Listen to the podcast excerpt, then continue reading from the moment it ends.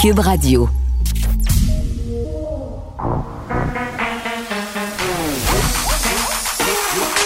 Elle a une opinion sur tous les sujets. Pour elle, toutes les questions peuvent être posées. Geneviève Peterson. Cube, Radio. Salut tout le monde, j'espère que vous allez bien. Bienvenue à l'émission. On va être ensemble pour les prochaines deux heures et demie. Et là, évidemment, on va aller très, très bientôt au point de presse qui sera tenu aujourd'hui par Christian Dubé et Horacio Arruda. Évidemment, bilan de la pandémie, ça c'est incontournable. On est à 582 cas aujourd'hui. C'est le deuxième quand même plus haut total euh, qu'on a connu depuis quelques jours. Donc la situation demeure préoccupante.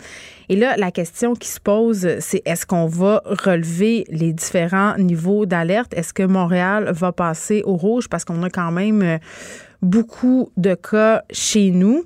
Euh, je me demande aussi si pendant la période de questions, euh, on questionnera Horacio Arruda et euh, M. Dubé à propos des déclarations qui ont été faites par Marguerite Blais, hein, quand même, qui, en quelque sorte, pèlent sur leur dos la situation catastrophique dans les CHSLD. D'ailleurs, on aura Marie Rinfrette, tantôt la protectrice du citoyen, qui a remis son rapport euh, et où justement elle dénonce le laxisme de l'État. Donc, est-ce que euh, le docteur Horacio Arruda euh, et ceux qui occupent ces fonctions-là au niveau du ministère de la Santé, euh, Mané, devraient rendre des comptes pour ce qui se passe dans nos institutions? Depuis 20, 30 ans. Puis je trouve ça un peu facile aussi euh, que Marguerite Blais se lave un peu les mains en disant Ah, j'avais pas vraiment de pouvoir, je pouvais pas vraiment faire grand chose. Euh, et un peu jette le bébé avec l'eau du bain en disant euh, que la responsabilité vient d'en haut parce qu'elle a aussi directement interpellé M. Legault qui est encore en confinement. Et là, on voit euh, sur la télé que le point de presse va bientôt commencer. Je pense qu'on va y aller. Ah non, il va pas tout de suite. Donc, c'est ça. Est-ce qu'on va repasser, euh, est-ce qu'on va rehausser les niveaux d'alerte? Moi, ce matin, j'étais assise avec mes enfants à la table et ma fille euh, me demandait si on allait passer au rouge. Peut-être que ce point de presse-là sera nous apporter des réponses. On y va tout de suite. La santé publique suit quotidiennement, comme vous pouvez imaginer, l'évolution de, de, la pandémie. à la lumière des, des données des, euh, derniers jours, euh, la santé publique fait passer la MRC d'Avignon en Gaspésie euh, au jaune. Le reste de la Gaspésie, les îles de la Madeleine, reste au même code de couleur, c'est-à-dire le, code vert. les autres régions conservent le même code de couleur. Alors ça, c'est où nous en sommes aujourd'hui. Mais encore une fois, je le répète, ça peut changer vite, mais c'est là que nous en sommes aujourd'hui. Maintenant, euh, j'aimerais faire quelques points qui sont, à mon sens, importants sur, euh, et c'est mon deuxième point, sur la question des contacts sociaux. Euh, au-delà des, paliers, des zones, des couleurs, etc., il y a vraiment de la, contagion, de la contamination communautaire importante. Et ça, je pense qu'il faut que les Québécois le, le réalisent, puis je sais qu'on dit souvent que c'est la principale source de contamination, que c'est très différent de la première vague. Je sais que vous êtes peut-être tanné que je répète ça, mais je pense qu'on doit vraiment freiner cette vague-là, de cette contagion-là, puis on doit la casser. Et, moi, ce que, que je, demanderais euh, aux Québécois, on a mis des règles très, très claires pour ce qui est de, ce qu'on doit euh, surveiller en termes sanitaires. Je ne les répéterai pas, vous le savez, au niveau des mains, la distanciation. Mais ce que j'aimerais, si on veut s'assurer qu'on casse la vague en ce moment, il faut faire attention, puis je, vais, le, répéter, il faut s'assurer qu'on se limite à ce qui est vraiment nécessaire. Puis qu'est-ce qui est nécessaire? C'est d'aller au travail, c'est d'aller à l'école. Euh, et je vous demanderai, je demanderai aux Québécois, s'il vous plaît, d'éviter les contacts sociaux. Parce qu'on doit continuer de laisser aller nos enfants à l'école, puis je demanderai d'éviter les contacts sociaux. Puis donc, à partir de maintenant, ce que j'aimerais, c'est que vous évitiez, puis je le dis dans la mesure du possible, on a le choix en ce moment, puis c'est un choix d'équilibre entre un confinement qu'on a connu, sur lequel on ne veut pas retourner, et de faire des sacrifices au niveau de nos contacts sociaux. Alors moi, ce que je vous demanderais, c'est d'éviter le plus possible les soupers de famille, les soupers, les rencontres entre amis, les barbecues, les anniversaires, les mariages, les funérailles et toutes les occasions où on multiplie les contacts. Alors aujourd'hui, je ne rentrerai pas dans le débat des chiffres, mais je vous demande juste une chose. S'il vous plaît, dans les prochains jours, évitez les contacts sociaux. Parce que le message que je veux envoyer aujourd'hui, puis encore une fois, je veux être très, très clair, c'est que la contamination actuelle que l'on a, elle vient de nos rassemblements entre familles puis entre amis. Je le sais que je le répète souvent, mais c'est là qu'on se fait mal à nous-mêmes. Et j'aimerais qu'on fasse une différence dans les prochains jours. Parce que je vais être franc, je vais être très honnête avec ce que je vois en ce moment. Si on continue comme ça, on va rentrer dans le mur. Je le répète, je pense que si on continue avec les niveaux de contacts sociaux qu'on a en ce moment, on va rentrer dans le mur. Puis au contraire, si on fait des efforts maintenant, ça va faire une différence. Et c'est ça que je demanderais aux Québécois. Ça, c'était mon premier message. Bon, on va essayer de trouver des bonnes nouvelles où on peut en avoir. Il y en a. Encore une fois, euh, j'ai une bonne nouvelle, puis euh, ça n'en prend ces temps-ci des bonnes nouvelles. Alors, pour moi, euh, on a encore fait appel aux Québécois. Vous vous souvenez, il y a quelques jours, j'ai demandé aux Québécois de, de repasser dans le, site de Je contribue parce qu'on avait, besoin, notamment pour, les, pour le dépistage et pour la question aussi des enquêtes pour aider les équipes de, de santé publique. Mais c'est quand même, euh, au cours des derniers jours, quand même un petit peu plus que deux jours, on a eu de plus de 4000 personnes qui ont répondu à l'appel. Et ça, c'est significatif encore une fois, on voit non seulement euh, l'intérêt pour les Québécois, mais cette compassion-là de venir, euh, de venir nous aider à un moment critique. Alors, euh, moi, premièrement, je veux les remercier parce que ça s'est fait excessivement rapidement. Et je sais qu'on est un petit peu plus que 4000, mais je veux être prudent dans les chiffres parce que on a déjà eu des fois des surprises. Il y a des gens qu'on doit... il, il, va y avoir en ce moment... Il y a déjà des discussions parce que lorsque les gens s'inscrivent, puis j'inviterai les gens à continuer à s'inscrire parce qu'on en a besoin beaucoup, vous le savez. Quand les gens s'inscrivent, il y a une analyse qui se fait de leurs adresses et leur candidature est envoyée automatiquement dans les bons CIS ou CIUS qui est le plus proche possible de leur adresse. Alors en ce moment, il y a un travail qui se fait directement par les centres régionaux pour analyser les, les, candidatures. Puis je vous dirai au cours des prochaines semaines comment ça évolue, mais c'est tellement une bonne nouvelle d'avoir accès à ces gens-là qui nous apportent leur connaissance. Puis encore une fois, je dis, c'est pas juste des bras, c'est des têtes, des gens qui ont des connaissances importantes qui peuvent nous aider et des qualifications professionnelles souvent qui viennent nous aider. C'est plus de 4000, mais j'inviterais ceux qui ne l'ont pas fait encore de venir parce qu'on en a besoin, on va en avoir besoin dans toutes les régions du Québec. L'autre bonne nouvelle, deux aujourd'hui. L'autre bonne nouvelle pour moi, c'est toute la question des cliniques de dépistage. Pour ceux qui ne l'auraient pas noté déjà, euh, depuis hier, on a mis un site sur notre site de québec.ca, on a mis les temps d'attente de nos cliniques, des centres de dépistage. Si vous, si vous allez voir en ce moment québec.ca, barre oblique euh, test ou délai, je me souviens pas exactement, vous allez le retrouver facilement sur le site. Vous voyez un déroulement de tous les sites euh, de dépistage euh, en temps réel. La dernière fois que j'ai regardé, c'était à midi et quelques minutes. Et ça, c'est remis à jour. Alors, les gens peuvent aller voir le site de dépistage, le, centre de dépistage, pardon, qui, qui, est le plus près de chez eux, et de voir c'est quoi les temps d'attente. Les temps d'attente sont 0, 30 minutes, 30, 60 minutes, etc. Alors, vous pouvez aller voir, puis on s'assure que euh, les sites vont être mis euh, à jour le plus régulièrement. Alors, euh, puis je dirais, je dirais en terminant, terminant, je le sais que c'est pas facile. Puis je le sais que malheureusement pour les journalistes qui sont ici ou les Québécois, je vais avoir besoin de revenir vous voir encore avec le, le docteur Arruda dans les prochains jours, les prochaines semaines, parce qu'on est loin d'avoir fini. Mais je répéterai la demande que je fais aux Québécois, s'il vous plaît, aujourd'hui. Dans les prochains jours, dans les prochaines semaines, si on veut casser la vague, on doit faire un effort pour minimiser nos contacts sociaux. Peu importe dans quelle région vous êtes en ce moment, peu importe le code de couleur, je vous demanderai de faire un effort pour minimiser vos contacts sociaux dans les prochains jours. Je pense que le message est assez clair, là. Hein? 582 cas. Euh, on change pas le code de couleur. On conserve euh, les mêmes couleurs un peu partout à l'échelle de la province. Mais Christian Dubé le dit, le martèle, le répète.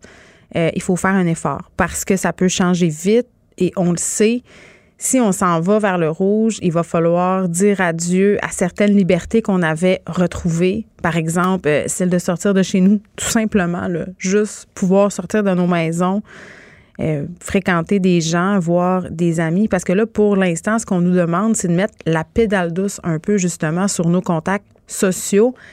Parce que la contamination communautaire, elle est là, elle est importante. Et c'est là-dessus que Christian Dubé insiste il faut garder ça aux contacts qui sont essentiels. Hein? Les contacts qui sont essentiels, comme le travail, aller à l'école. Euh, et là, c'est pas le temps de faire des soupers d'amis. Puis moi, je me suis loué un chalet avec des amis euh, dans trois semaines dans une région euh, qui a le même code de couleur que Montréal. Donc, on se disait, on va être correct. On, on n'enfreindra pas la loi de la santé publique. Euh, justement, ben, c'est pas, pas interdit, mais c'est recommandé de pas voyager euh, dans des régions euh, qui sont justement pas dans le même code de couleur que nous.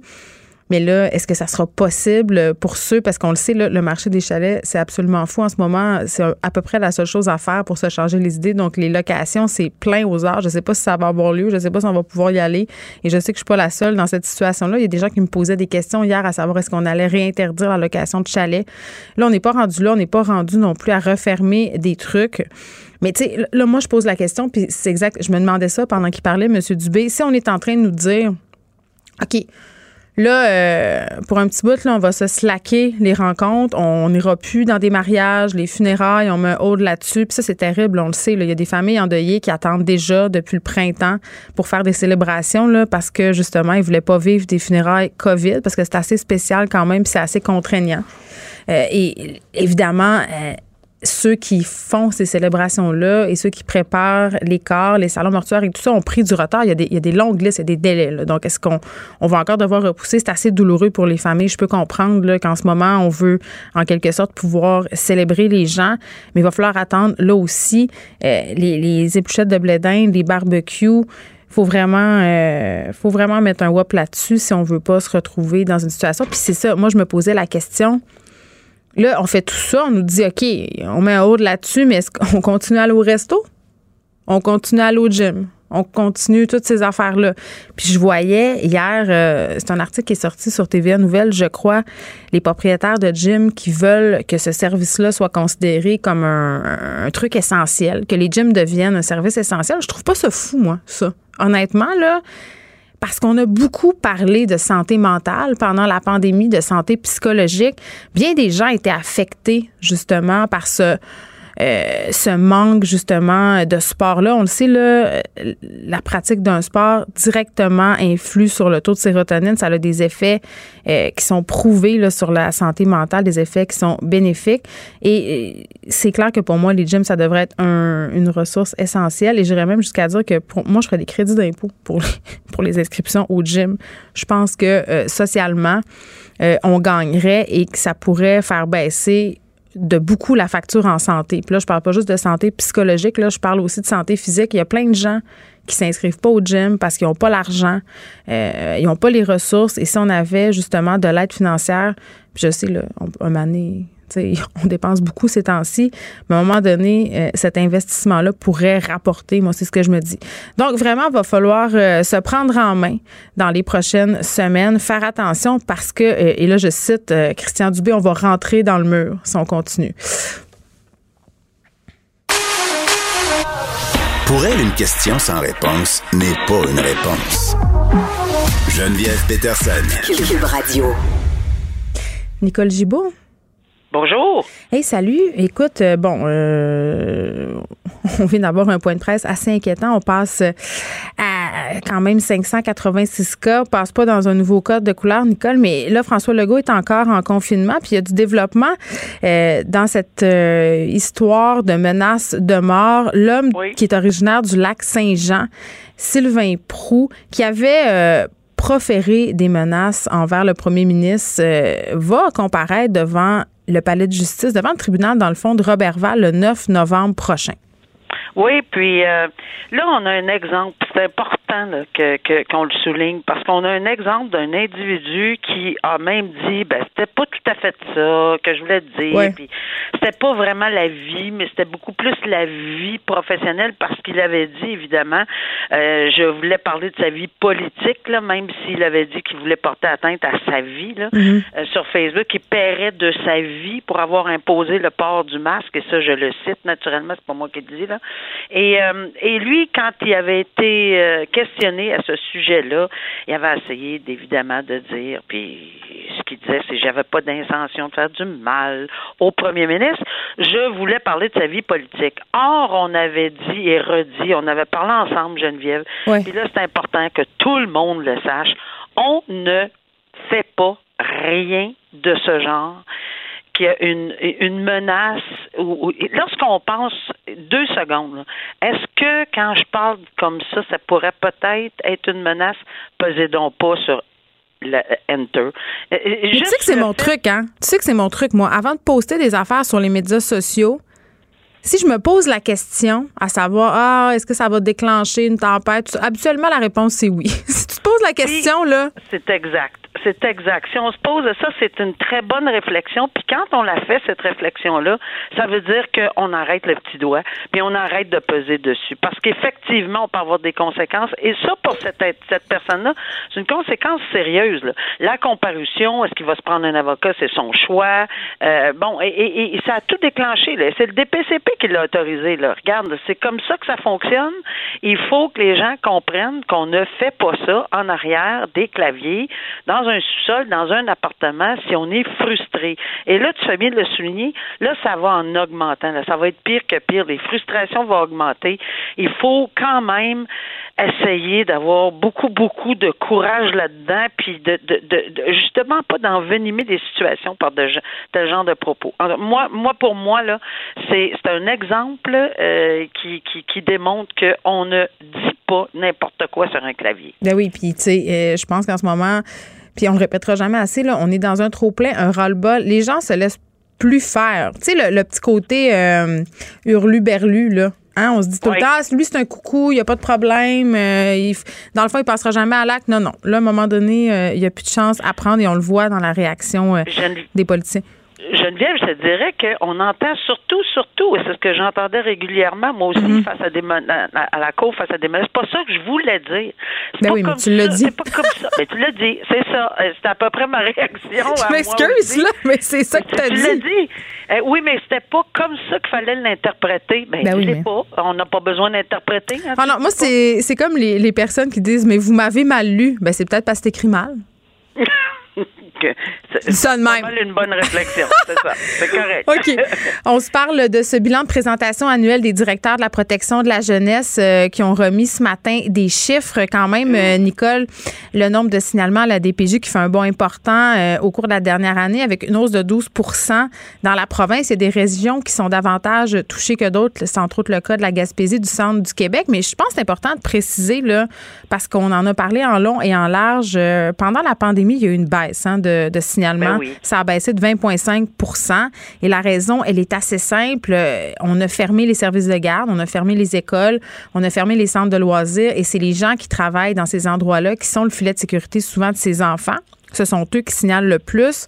Donc, ça peut, ça explique euh, la baisse des signalements et ce rebond après là qu'on a connu, c'est parce que là on a 12% de cas euh, supplémentaires. C'est directement en lien avec la fin du confinement. Dès que ça a été fini, on l'a vu là, ça a recommencé à signaler euh, et c'est ce qui nous vaut ce bond de 12 Oui, puis je pense que tout le monde était inquiet, incluant le gouvernement. Tout le monde, on a, euh, on, on, le savait que malheureusement avec le confinement, euh, lorsque il se passe des choses en arrière des portes closes dans une maison, euh, les petits enfants, souvent, on voit les séquelles, malgré qu'on en a échappé. Là, on s'entend là, on, on, on reviendra pas nécessairement là-dessus, mais on voit nécessairement là maintenant les gens peut-être que les, les professeurs, les garderies, mhm. euh, etc. étaient plus euh, en alerte et doivent être très, très en alerte dans les circonstances. Mais là, ils sortaient pas, là. C'est assez difficile. Et moi, j'avais vraiment une pensée pour ces, ces tous les petits-enfants qui, qui devaient souffrir au Québec parce que oui, il y a eu de la souffrance. Et moi, ça, ça m'atteint de penser qu'ils ont souffert, et il faut le dire, presque en silence parce qu'il y avait mm. malheureusement personne. Je sais qu'ils ont déployé, mais, mais tu sais, le petit enfant de 2-3 ans, il, il est peut-être pas agile pour faire le 9-1-1, puis il pense, il l'a pas, là. Il peut, pas, il peut pas le dire. Il peut pas le dire, peut pas le faire. Par contre, euh, à la garderie, peut-être qu'il y aurait eu une petite marque ou quelque chose. En tout cas, c'est vraiment désolant, mais là, ce que je vois, puis ce qui m'intéresse de voir, c'est que on parle d'unir les forces. Et c'est c'est la méthode. Il faut vraiment l'échapper dans la petite fille martyre de Grande-Bay. Il faut vraiment unir les forces, parler, pas de silo individuel, pas en vase clos, mais de, de tu sais, demander à ces gens-là de, de, donner l'information, de vérifier les informations, hmm. d'aller sur place. Les voisins, les voisins, les gens ordinaires, si on pense qu'on n'est pas interpellé, c'est pas vrai.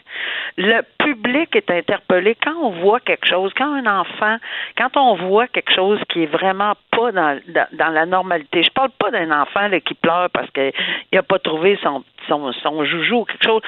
On, peut comprendre qu'il y a des hmm. situations où euh, c'est vraiment un devoir de le faire, vraiment. Puis si on l'échappe et qu'on a fait une fois de trop, ben on a tant mieux. J'aime mieux qu'on le fasse. Je pense qu'il y a eu euh, quand même un, truc que j'aimerais souligner. Là. Il y a eu ces reportages sur la DPJ il y a quelques années là, de parents pris dans l'engrenage qui étaient accusés faussement puis que ça les mettait vraiment dans des situations pas faciles avec la direction de la protection de la jeunesse. Puis je pense qu'à cause de ça, euh, il y a des gens qui hésitent à signaler en se disant, tu sais, si c'est pas vrai. Puis je veux juste dire, là, parce qu'on a des chiffres quand même assez précis là, qui sortent euh, de ce rapport-là ce matin. Tu sais, cette, cette, année, on a eu 300.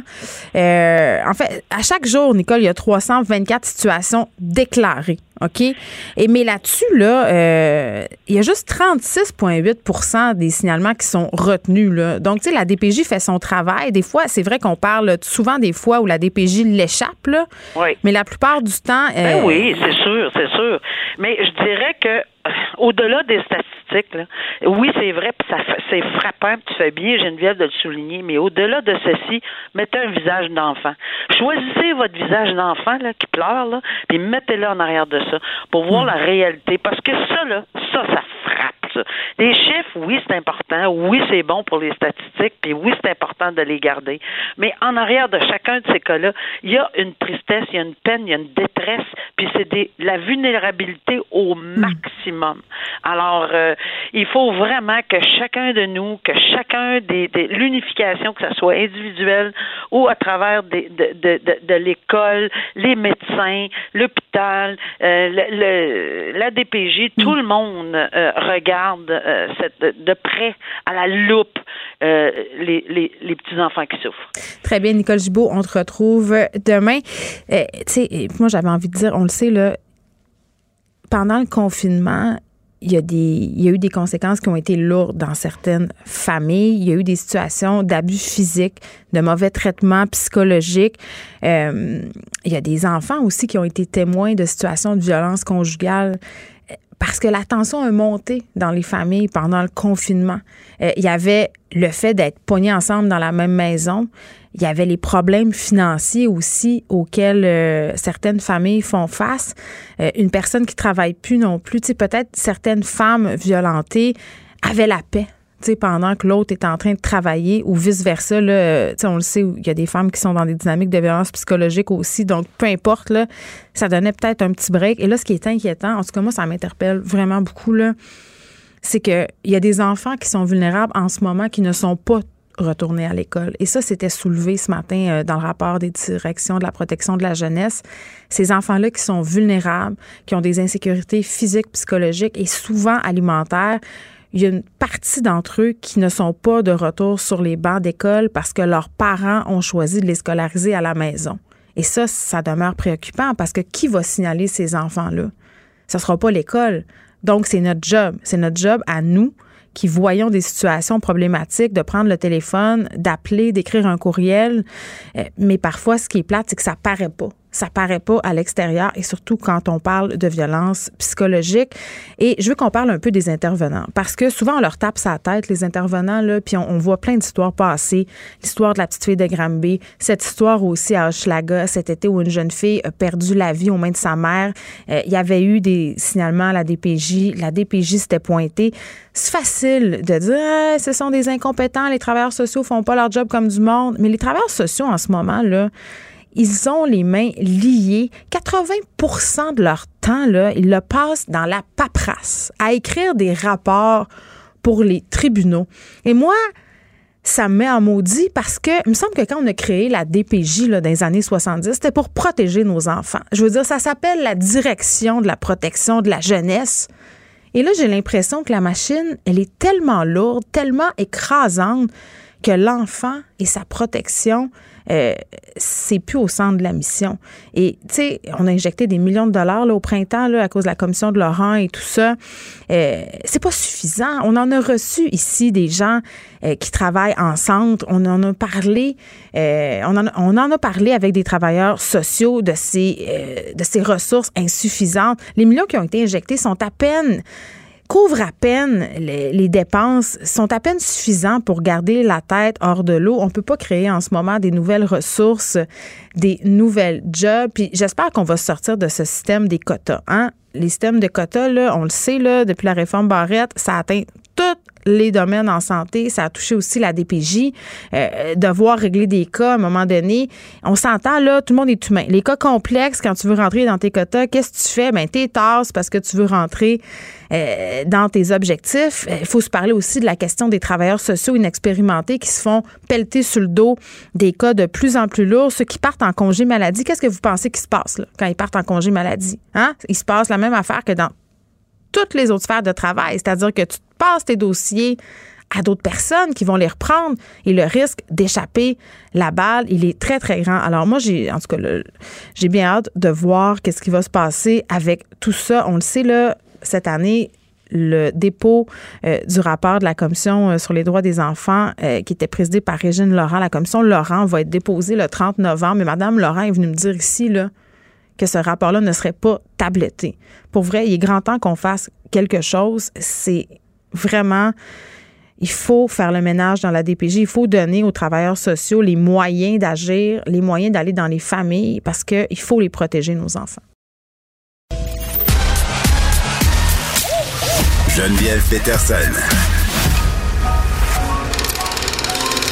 Elle réécrit le scénario de l'actualité tous les jours vous écoutez Geneviève Peterson.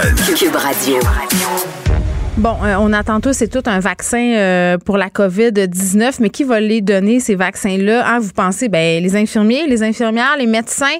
Eh bien, paraîtrait-il euh, que des psychologues et des sexologues pourraient être appelés à nous vacciner?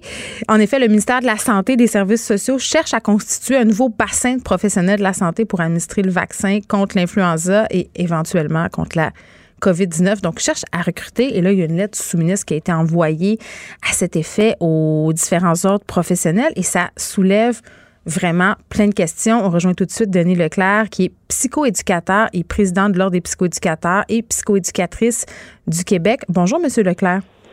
Bonjour, Mme Peterson. Bon, d'abord, est-ce que vous l'avez reçue, la fameuse lettre?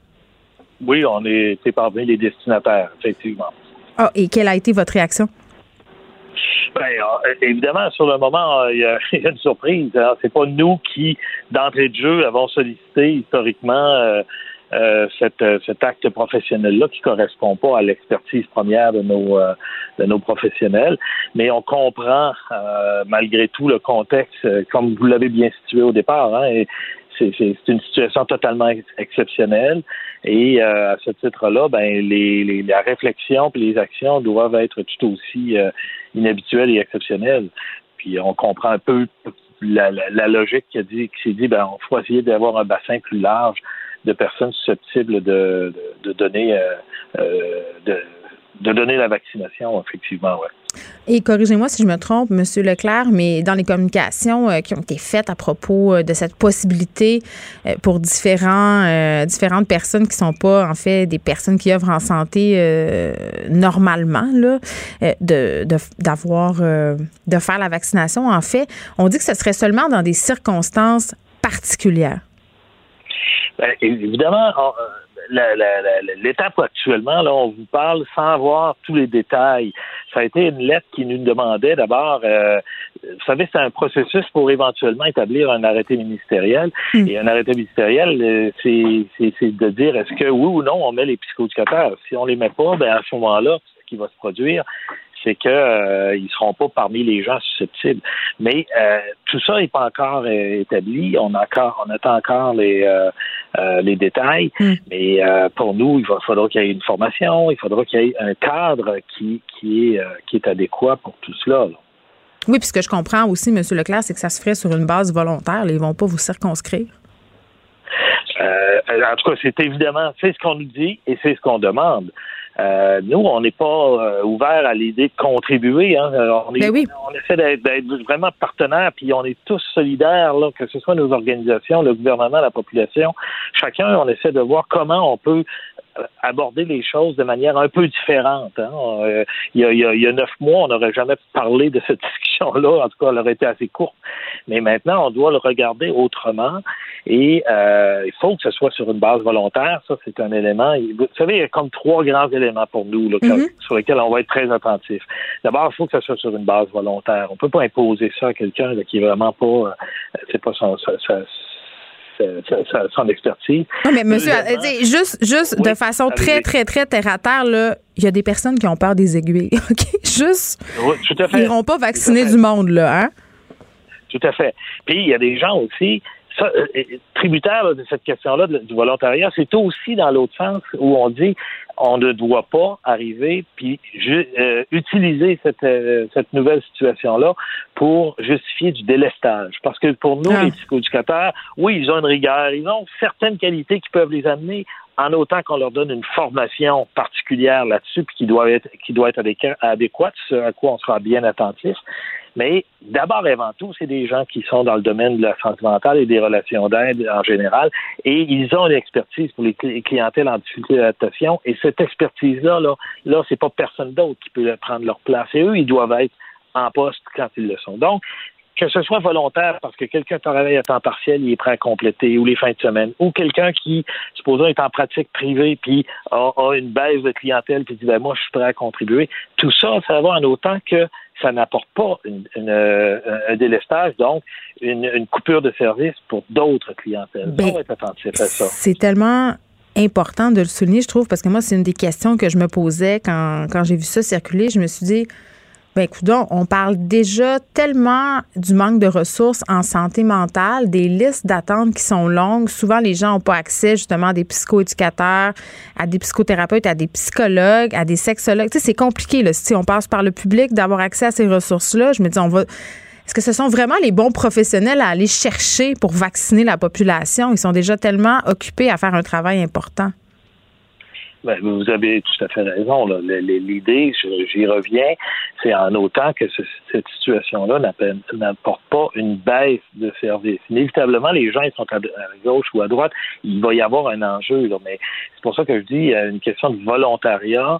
Et, euh, vous savez, euh, comme certains disaient, hein, ça fait tellement longtemps qu'on parle de vaccin, le vaccin. Lorsqu'il va arriver, ça va être tout un, défi.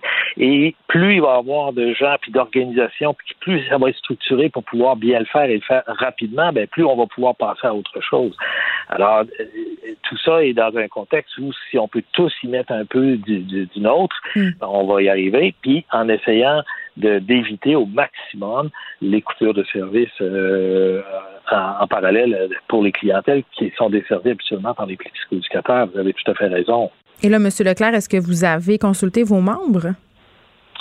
On n'a pas. Euh, écoutez, c'était c'est une situation où on se retrouvait dans une, exploration dans le fond du ministère qui nous mm. disait est-ce que euh, vous pensez que ça peut être possible? Là, on, on y a réfléchi. Puis ensuite de ça, il nous demandait d'estimer le nombre, mais étant donné que les conditions puis tout le cadre n'est pas encore très précis, les, consulter sur euh, quelque chose aussi hypothétique, on a jugé que c'était peut-être pas encore le temps.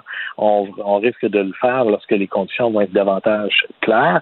Euh, mais euh, non, on n'a pas, on n'a pas mis en branle une consultation auprès de nos membres actuellement là-dessus. J'imagine que vous avez dû avoir des échos. Certains d'entre eux ont dû vous écrire pour poser des questions et pour dire, écoutez, moi, je veux rien à faire avec ça. Là. Ben, étonnamment, euh, ceux qui les premiers ont réagi, mais la nouvelle est assez récente, ils ont plutôt dit ben euh, on, on, comprend qu'il peut y avoir une contribution, on entend que ce soit volontaire, et à ce titre-là, les gens individuellement, ceux qui nous ont mm. écrit, ont entre autres dit ben moi, si je peux contribuer, je vais, je vais le faire. Certains probablement ne seraient pas à l'aise de le faire. Euh, puis, en autant que c'est volontaire, l'idée n'est pas de dire les, les 5500 psychosecrétaires vont tout à coup, du jour au lendemain, vont être, mm. tous des vaccinateurs, mais s'il y a un certain pourcentage, prenons un 5% de gens qui sont intéressés, ben c'est un 5 de, de bras de plus qui vont aider à, la, à, l'effort commun, l'effort collectif. Et en autant que les gens disent, moi, ça me contraint pas de le faire, ben, j'anticipe pas nécessairement une, opinion très, très négative. En même temps, je comprends très bien que les gens disent, voyons, là, euh, associez-nous pas à ça, c'est pas notre expertise. Oui, puis il y a, la question de l'imputabilité là-dedans aussi, M. Leclerc. Mettons que moi, je, clairement, là, moi, mon premier réflexe, ça serait de vouloir, de vouloir le faire parce que je pense qu'en ce moment, on veut tous et toutes contribuer.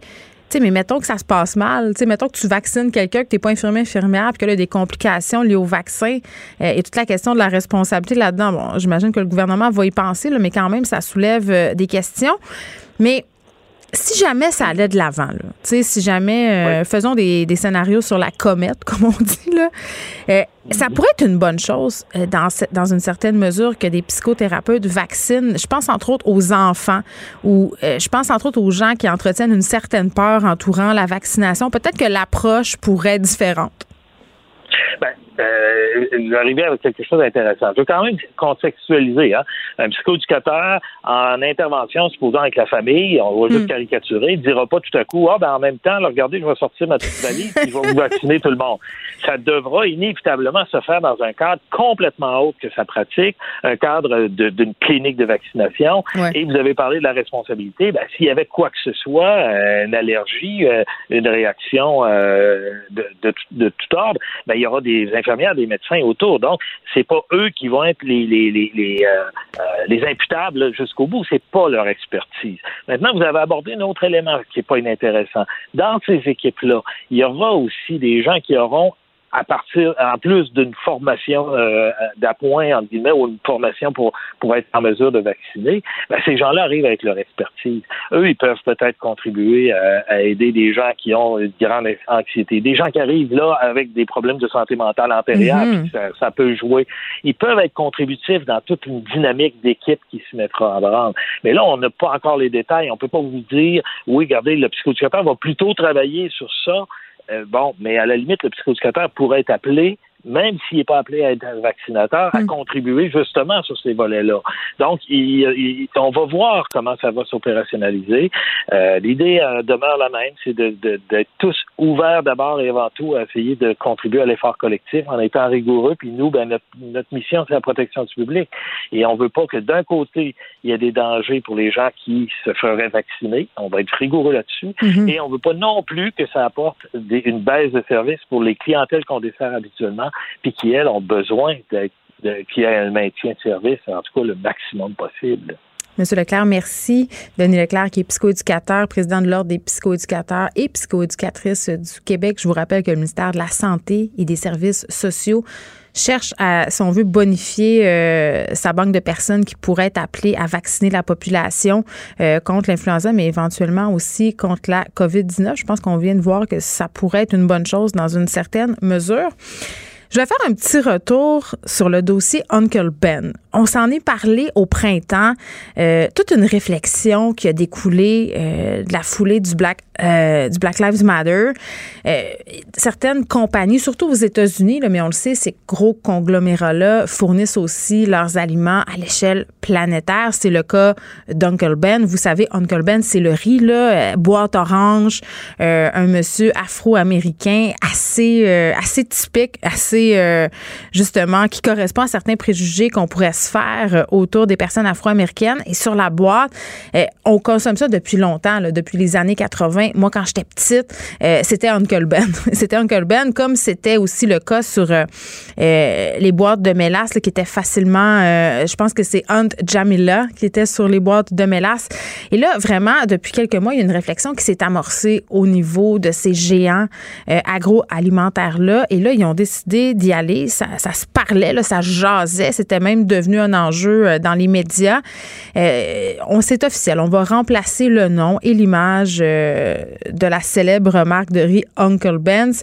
Puis la raison, elle est simple. Ça véhicule, je l'ai dit, là, des stéréotypes sur les Afro-Américains.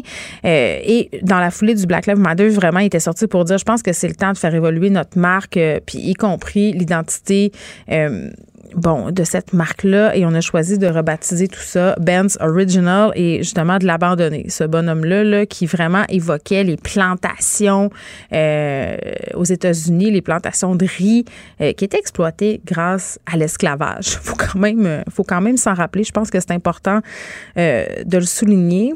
Et moi, je vois ça d'un assez bon oeil qu'il y a des marques. Puis c'est sûr qu'on peut se dire, on peut toujours jouer l'avocat du diable puis dire ah c'est quand on sent la soupe chaude que là on prend des décisions. C'est-à-dire que c'est quand on a un mouvement comme le Black Lives Matter qu'on se rend compte que oups on pourrait mettre un petit peu moins d'argent dans nos poches si la communauté euh, afro-américaine se décidait à ne plus acheter nos produits parce qu'ils sont entre guillemets jugés raciste, mais quand même, euh, je vois ça de bon oeil qu'on fasse des remises en question comme ça, qu'on écoute les consommateurs et même euh, que cette marque-là, quand même, euh, dévoilé qu'elle s'impliquerait hein, pour financer des programmes de soutien aux communautés noires, notamment dans des États du sud des États-Unis, des États qui sont reconnus pour avoir pratiqué l'esclavagisme. Il y a d'autres compagnies quand même. là, le Rio Bell, c'est la compagnie Mars, mais il y a PepsiCo aussi qui a décidé là, de plus utiliser Angemina, elle, disparaît. Angemina, ça va être fini.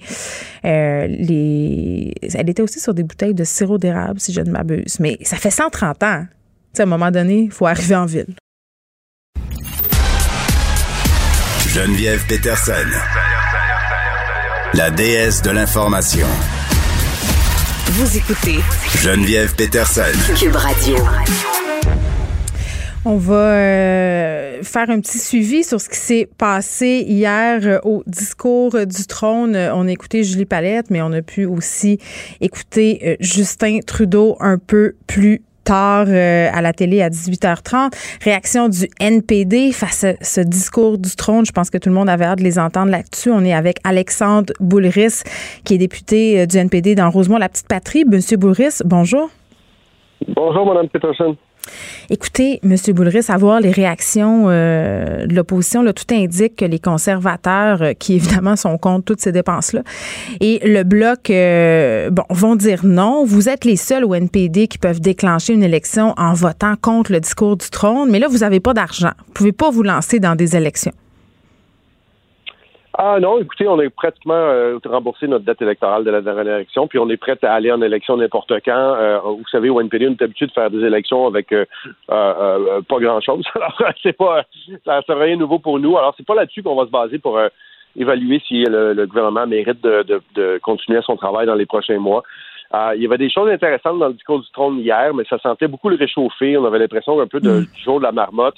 C'est-à-dire comme on a fermé le Parlement, puis on a fait une prorogation pour à peu près nous faire répéter les mêmes affaires qui étaient dans la plateforme libérale de de l'automne dernier. Donc, euh, il y a beaucoup de choses qui disent depuis des années, l'assurance médicaments, euh, les soins euh, les soins de garde pour enfants, ça fait 25 ans qu'ils promettent ça, puis ils le font jamais. Il y avait des gros absents dans le discours du trône hier, tout le secteur aéronautique. Hein, on est le seul pays au monde qui n'a pas une stratégie nationale pour l'aérospatiale ou l'aéronautique. Euh, rien sur s'attaquer aux paradis fiscaux pour être capable d'aller chercher euh, davantage de revenus pour payer pour tous ces, ces programmes sociaux-là. Donc, on, est encore à évaluer le, discours du trône, mais je pense que Jack Singh le dit aussi très bien depuis quelques jours. Sais, le discours du trône, c'est quand même les libéraux qui, sortent les violons puis ils, font la, des, belles chansons. Le vrai test, c'est le, le budget. Est-ce que ça va se concrétiser pour vrai? C'est là où ça risque d'achoper, là. Hmm. Mais, OK, mettons, on jase. Mettons, on jase, là. mettons que vous y allez en élection, là, M. Boulris. Vous voulez gagner. Euh, mais là, il y a des élections en ce moment en Colombie-Britannique. Les employés électoraux sont les mêmes pour le provincial que pour le fédéral. Donc, si vous voulez déclencher ces élections-là, est-ce que vous allez avoir assez de travailleurs euh, pour mener à bien deux campagnes en même temps? Vous savez, tout est possible, puis on peut toujours euh, être inventif et être créatif. Mais je vous dirais, en ce moment, il n'y a rien qui était parti. Il y a des choses qui étaient hmm. absentes du discours du trône. Oh, est-ce qu'on vient de perdre euh, M. La réaction du NPD, oui. Oui, on vous a perdu un petit peu, désolé. Ah, pas de problème. Non, ce que je voulais dire, c'est que euh, il y, a moyen d'être créatif et d'être inventif, mais en ce moment, ce, que, ce qui est l'urgence pour nous, puis la priorité, c'est mm. comment qu'on est capable d'aider les gens. Parce qu'on est dans une deuxième vague, il y a une crise sanitaire, il y a une crise économique, il y a des gens encore qui ont besoin d'avoir accès soit à l'assurance emploi ou aux nouveaux programmes qui sont mis sur pied. Est-ce qu'une élection fédérale serait le meilleur moyen d'aider d'aider la population, les Québécois puis les Québécoises? Euh, écoutez, on, en doute, nous autres, beaucoup au NPD, mais la discussion n'a pas encore été prise sur comment on, voter, on va voter sur le discours du trône. Hmm. Bon, évidemment, euh, je veux qu'on se parle euh, de la situation du Québec. Là, très vite, euh, le premier ministre Legault qui a réagi au discours du trône hier après-midi en disant que le Québec était pas mal mis à mal. Il y a l'ingérence dans plusieurs dossiers. on n'a rien dit pour les transferts en santé. On a parlé de normes nationales pour les centres de soins de longue durée je me demande, dans cette optique-là, M. Boulris, si vous allez de l'avant au NPD, si vous votez euh, en faveur de ce discours du trône, euh, est-ce que c'est pas être implicitement euh, complice de cette ingérence-là? Ben, vous savez, nous autres, on a toujours prétendu, puis on a toujours affirmé qu'il fallait que le fédéral ait un rôle dans les transferts euh, en santé aux provinces. Hmm. Les conservateurs ont coupé les, la, la, croissance des transferts en santé. Ça a mis énormément de la pression, puis on l'a vu avec cette crise-là, à quel point des, des travailleurs comme les aux bénéficiaires, les infirmières étaient, étaient maltraités, étaient mal payés également. Donc, on revendique une augmentation des transferts aux, aux, provinces en santé. Là-dessus, on est d'accord complètement avec M. Legault. Pour les autres affaires, les, les normes, tout se négocie. Vous savez, dans une fédération entre le gouvernement puis les provinces. Et nous, euh, au NPD, on, a toujours dit que le Québec avait le droit de retrait avec pleine compensation s'il ne voulait pas participer à, un nouveau programme fédéral. Ça a été mis de l'avant par, euh, par Jack Layton à l'époque, soutenu par M. Molker puis M. Singh aussi en ce moment. Donc, il y a, avant de crier au loup, il faudrait voir un peu c'est quoi les, euh, les termes exacts et les négociations qui, qui s'en suivraient. Mais c'est quand même que M. Legault réagisse comme ça. Il, il joue son rôle de, de premier ministre du Québec qu'on comprend parfaitement. mais vous, là, jouez-vous votre rôle de celui qui est supposé défendre les intérêts euh, du NPD au Québec parce que vous êtes le seul. Hmm. Oui, le seul dans un, caucus de 24. Puis évidemment, je fais entendre ma voix et je, suis capable de parler fort, qui était pas Mme Peterson. et je me dis. Bon, on a encore un petit passage avec. Est-ce que vous êtes dans un tunnel, M. Boulris? Parce qu'on vous perd une fois de temps en temps, on vous entend plus je suis juste, euh, je suis dans le couloir à côté du, Parlement. Je suis juste en retrait de la Chambre parce que je, viens de faire un discours et je dois aller faire une déclaration avant la période de questions. Alors vous me prenez un peu. Euh, je suis juste dans un couloir, mais la, bâtisse est grande, donc ça se peut que ça, perde de temps en temps. Mais je voulais juste vous dire que sur les dossiers importants, que ce soit la langue française, la culture, les artistes ou le secteur aéronautique, je mets de l'avant puis je pousse les, sujets qui sont importants pour les Québécois et les Québécoises. En terminant, est-ce que vous trouvez que Justin Trudeau a mis les partis de l'opposition dans une drôle de position justement hier? Ben, un peu, en fait, euh, je me gratte un peu encore la tête de savoir à quoi servait tout cet exercice-là. Non hmm. seulement on a un discours du trône qui est réchauffé, mais ensuite de ça, M. Trudeau décide de prendre les, les caméras puis de faire une adresse à la nation où il nous dit euh, rien de nouveau, puis euh, il nous dit de porter un masque puis de faire attention. Mais donc, j'ai pas très bien. C'était une espèce de tentative de communication politique, mais j'ai l'impression que ça a été un peu, un peu manqué, en fait. Bon, puis vous me dites pas si vous allez voter pour ou contre ce discours. Je laisse un peu de suspense, Mme Peterson. En tout cas, si vous votez, si vous votez pas, je pense que ça va quand même envoyer un drôle de message aux Québécois, M. Boulris. C'est ce que je dirais. Ben, écoutez, on verra comment on va voter, puis si jamais on vote pour, ben réinvitez-moi, puis euh, on en rediscutera avec euh, grand plaisir. Vous pouvez être sûr de ça, Alexandre Boulris, qui est député euh, du NPD dans Rosemont, la petite patrie. Merci de nous avoir parlé. Ça fait plaisir. Bonne journée. Bonne journée. Joignez-vous à la discussion. Appelez ou textez le 187 Cube Radio 1877 827 2346. Hello. Pierre Nantel, salut. Bonjour Geneviève. Bon, je viens de parler euh, discours du trône avec Alexandre Boulris euh, au NPD.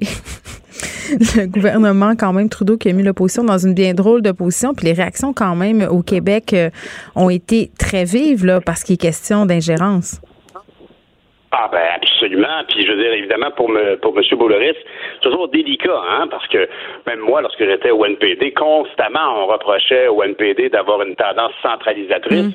une tendance qui ignorait les distinctions du Québec, puis ça a toujours été une grande bataille à l'intérieur du NPD, dans les caucus NPD, euh, des députés du Québec qui cherchaient à, distinguer, à, s'affranchir un peu du carcan fédéral qui disait, ben là, ben nous autres, on pense comme ça, oui, mais au Québec, c'est différent, ça a mm-hmm. toujours été une, une bataille à l'interne. Et ben c'est pas euh, c'est pas demain, la veille, que ça va changer. C'est très clair que euh, Boulris actuellement va devoir euh, se débattre comme un diable dans l'eau bénite pour pouvoir exprimer une voix distinctive du Québec dans l'affaire. Bonne chance, M. Boulris. ben, il m'a assuré qu'il le ferait, mais est-ce qu'il est en position pour le faire? Ça, je pense que c'est une autre question. Exact, exact. Bon, euh, mais qu'est-ce que tu en as pensé? Toi, tu l'as écouté premièrement, euh, le discours du trône, Pierre, hier? Parce que si oui, je te trouve bien ben, courageux. J'ai dû, j'ai dû, dû prendre plusieurs cafés pour pas m'endormir. Honnêtement, j'avais l'impression d'être avec grand-maman assis dans un trône. C'était comme fanfreluche avec un grand livre. Euh, par moment aussi, selon l'angle, on avait l'impression qu'on était chez Eaton dans le temps qu'il y avait un Père Noël dans un gros trône. Parce que juste en face de la fée des étoiles, il y avait un espèce de Père Noël avec une capine en poil blanc. C'était très étrange. Alors, mais ceci dit, dans, dans tout ce, dans toute cette poudre aux yeux euh, protocolaire, ben, on n'a pas entendu grand-chose. En même temps, la bonne nouvelle, c'est qu'on n'a pas entendu de mauvaises nouvelles, tu sais, à part la situation de la COVID qu'on connaît tous. Il n'a pas annoncé, par exemple, qu'elle allait financer davantage l'industrie pétrolière. Ça, c'est déjà une bonne nouvelle. Puis il y a eu quelques bonnes nouvelles pour les citoyens euh, réguliers, c'est-à-dire d'entendre de dire, bon, ben, la PCU, on va la faire, on va la transformer en, en, en amenant ça du côté de l'assurance-emploi qui s'avérera plus souple pour rencontrer les besoins de tout le monde. Et entre autres, pour les pigistes et tout ça qui sont pas, on va pas sur le payroll puis qui ne payent pas d'assurance emploi de façon régulière pour qu'ils puissent en toucher. Fait que ça, c'est, ça, c'est une bonne nouvelle. Mais euh, ça mis à part, euh, puis honnêtement, euh, on n'a pas, on a entendu chez chez Madame Payette cette confirmation qu'on allait, que le Canada allait s'investir davantage dans les énergies vertes, l'électrification des transports. Puis ça, ben, je pense que c'est effectivement une bonne nouvelle, tu sais, dans le sens que c'est pas, est-ce que c'est aussi important euh, que, que, que, le soutien qu'ils ont apporté aux industries pétrolières autrefois, ça, ça reste à voir. Mais euh, comme je le disais hier, je pense que c'est pas euh, c'est pas surprenant parce que euh, Nabdi Bains a toujours porté un intérêt, c'est toujours intéressé à cette nouvelle technologie-là, puis ça rencontre les intérêts euh, que, que le ministre Fitzgibbon a annoncé, voulant investir 1,4 milliard dans la filière euh, d'électrification de transport, ce qui me réjouit beaucoup.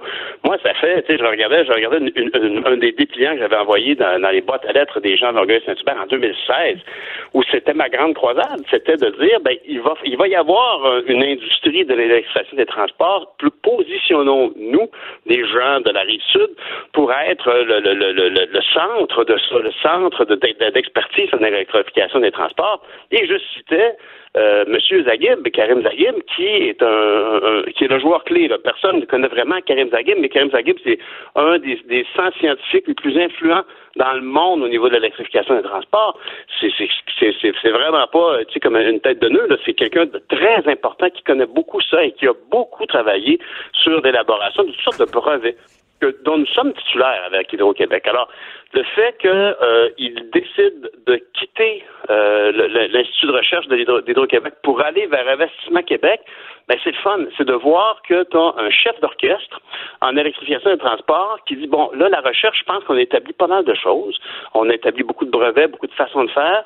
Et là, maintenant, on va essayer d'aller amener ça du côté industriel. Parce que peu de gens le savent mais le Québec a créé des batteries qui ont été utilisées dans un véhicule électrique euh, qui, était le véhicule, l'autolib à Paris. Il y en avait 4600 dans les rues, puis c'était le plus gros parc d'essais de voitures électriques au monde à l'époque. C'était toutes des batteries conçues au Québec étaient dedans, puis probablement la moitié était faite ici à Québec, au, à Boucherville.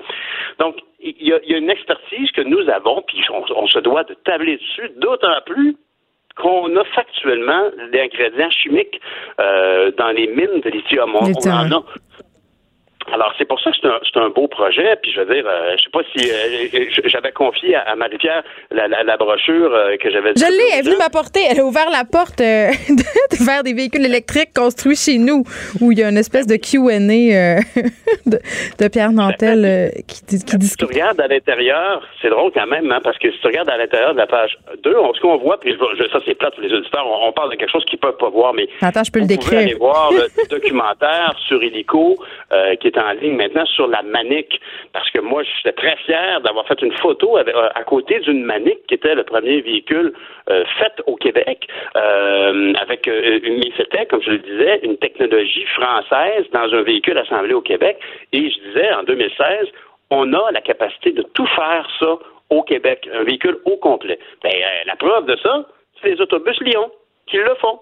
Et actuellement, leurs piles sont-elles québécoises? Ben, pas tout à fait, je pense. Il faudra vérifier avec les propriétaires de l'entreprise. Mais à ce que je sache, ce sont des batteries qui viennent probablement du côté de Chicago, de chez l'usine de LG.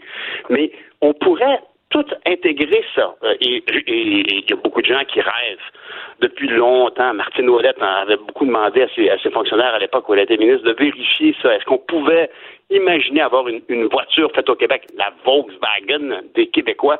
Et, les réponses qui sortaient de là, qui correspondaient un peu à ce qu'Alexandre Taillefer aussi avait comme analyse à l'époque, qui s'intéressait beaucoup à ça avec Théo Taxi, c'était que en volume, là, pour faire des Honda Civic, puis qu'elles soient euh, fiables et, et, et, euh, à prix abordable, ben, il faut un volume, puis le Québec n'était pas en mesure d'accoter, par exemple, la capacité de production en Ontario. Alors, mais mm. par contre, au Québec, on peut fournir les, les batteries, euh, tout ce qui électrifie un véhicule, on peut le fournir en Ontario, et on peut fabriquer de A à Z un véhicule spécial, mettons, comme les, les, autobus scolaires ou, ou les camions que que, Amazon et le CN ont acheté mm. euh, au camion Lyon de Saint-Jérôme. On est en mesure de le faire et c'est prometteur parce que ça, c'est le futur. Dans la brochure, tu regarderas, il y a même Stephen Guilbeault, c'est hilarant, parce qu'à l'époque, il n'était pas brandé du Parti libéral. Puis ce qu'il dit ici, c'est que le, développement industriel va doubler du côté euh, des, de, de l'électrification des transports, alors qu'il diminue du côté des fossiles. Il faut aller vers le futur en plus.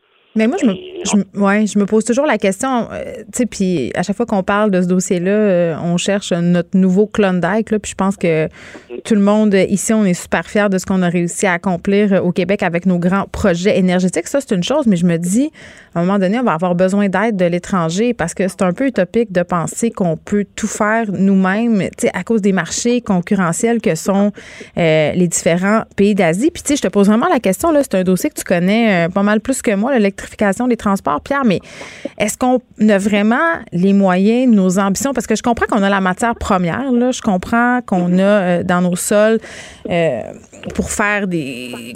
ce qui est nécessaire pour faire tout ça, mais en même temps, est-ce qu'on peut les fabriquer ici? Est-ce qu'on peut penser qu'un jour, on aurait, par exemple, des usines de batteries qui s'installeraient au Québec? Ben oui, complètement. Il n'y a aucun doute là-dessus. Là. Je veux les travaux, par exemple. Tu sais, cette brochure-là que tu as en main, c'était parce qu'à l'époque, j'avais euh, créé la coalition des élus de la Rive-Sud pour l'électrification du transport. C'était six députés, quatre du provincial, deux du fédéral. Euh, il y avait des, partis opposés, là. Hein. Il y avait du Parti québécois, il y avait du Bloc, il y avait du NPD. Euh, il y avait, je me souviens plus, là, une, personne de la CAQ. Il y avait Nathalie Roy qui en faisait partie. Et, et, et l'idée, c'était de se renseigner pour toujours mettre ça de l'avant dans l'agenda politique. Sommes allés visiter, par exemple, euh, l'usine où on faisait des batteries électriques euh, pour la voiture de Paris, l'autolib de Paris. On est aussi allé rencontrer Karim Zaghib. Euh, on était une bonne, bonne 12 ou 15 parce qu'on avait, y avait des périphériques, là, des conseillers municipaux qui s'étaient ajoutés. Et, on avait vu à quel point Karim Zaghib était toujours sur le bord du prochain brevet qui va changer, qui va changer la donne. On peut-tu fabriquer des batteries? Certainement. Est-ce qu'on peut fabriquer une voiture avec les ceintures de sécurité, la switch, faire monter les fenêtres, puis, puis remettre le defrost, puis les pare-brises, tout ça? Peut-être pas, parce qu'effectivement, en termes de volume, on est un peu dépendant d'une échelle de production qu'on ne dispose pas au Québec. Mais qui existe en Ontario, il faut toujours rappeler qu'en Ontario, ça, c'est un exemple parfait de ce que j'essaie de te dire, Ottawa n'a jamais mis de l'avant qu'au Canada, dans une usine d'Ontario, du côté de, Windsor, mm. on fabrique la Chrysler Pacifica branchable, qui est le véhicule le plus, qui était il y, a deux, ans, le véhicule le plus moderne qui se faisait en termes de véhicule électrique avec une autonomie prolongée, là, puis après ça, un moteur à essence. On n'en parlait pas.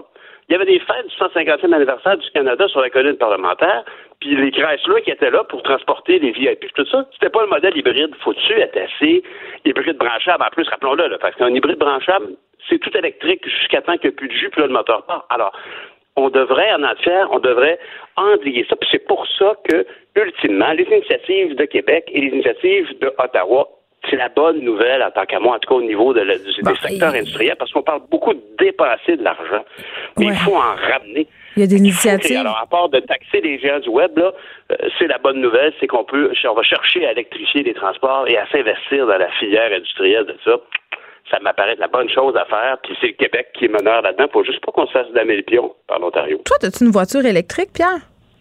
Oui, j'ai une, vraiment un petit carte de golf avec quatre portes. Mais c'est ça, parce que écoute, moi je suis là-dedans en ce moment. Là, là on, on, fait, on se fait des confidences. Là, je suis en train de voir si je change ma voiture et si je la change, est-ce que je prends une voiture électrique? Et pour vrai, malgré toutes les subventions, puis ces subventions-là, ils vont s'en aller, selon moi, quand même euh, très très bientôt. Là, je pense que c'est 13 000 dollars en tout qu'on peut recevoir de subventions si on achète un véhicule électrique en ce moment.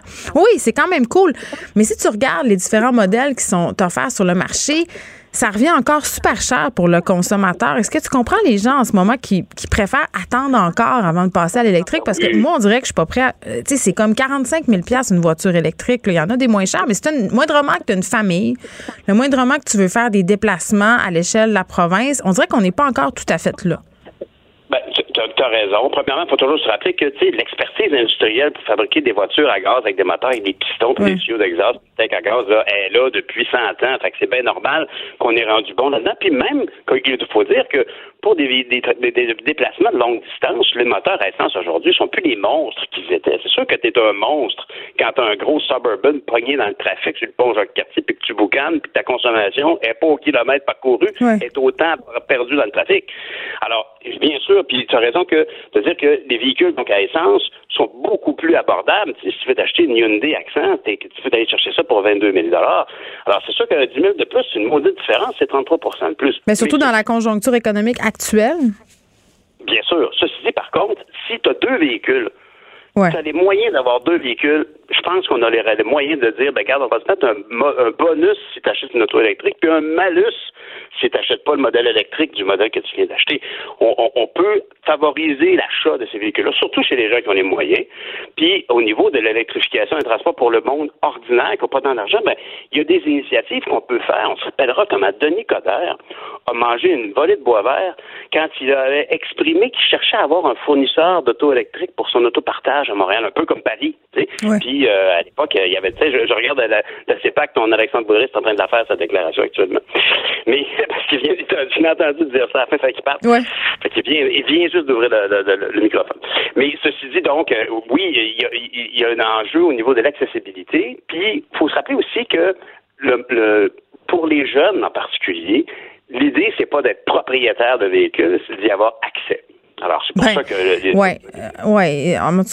oui, puis non, là, dans le sens où euh, d'y avoir accès, euh, ça dépend dans quel moyen, dans quelle proportion. Là, ces gens-là, souvent, c'est pas des gens qui ont une vie rocambolesque avec bébé des ah, enfants.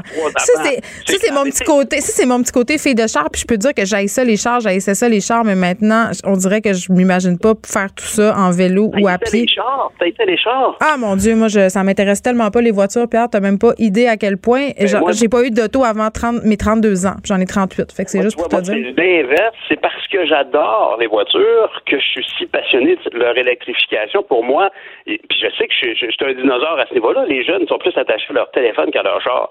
Mais ce qui est certain, c'est qu'aujourd'hui, il faut faire des compromis, il faut arrêter de parler dans des bulles pour initier, puis des idéalistes, et il faut ramener ça sur le plancher des vaches.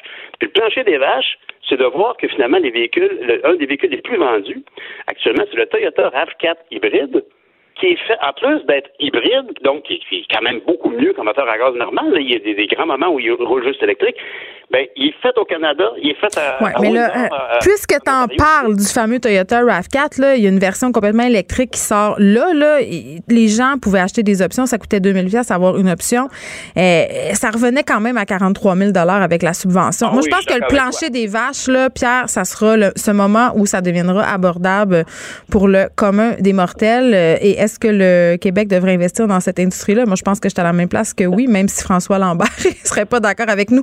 Merci, on se retrouve. euh, J'ai hâte de, de, de, voir pourquoi M. Lambert n'est pas d'accord. Oh, il en parle tout le temps. Il en parle tout le temps. Il en parle tout le temps. On se retrouve euh, demain et on t'écoute aussi euh, dès 6 heures.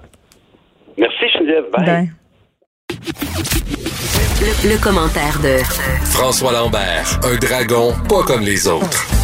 Salut François. Geneviève Peterson, j'ai entendu Je mon sais. nom, j'ai manqué le but. Est-ce que tu parlais de Tesla?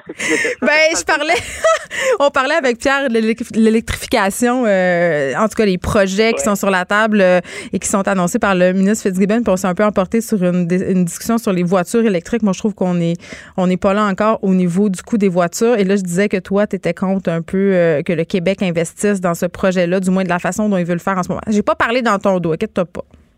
Ben non, je sais très bien.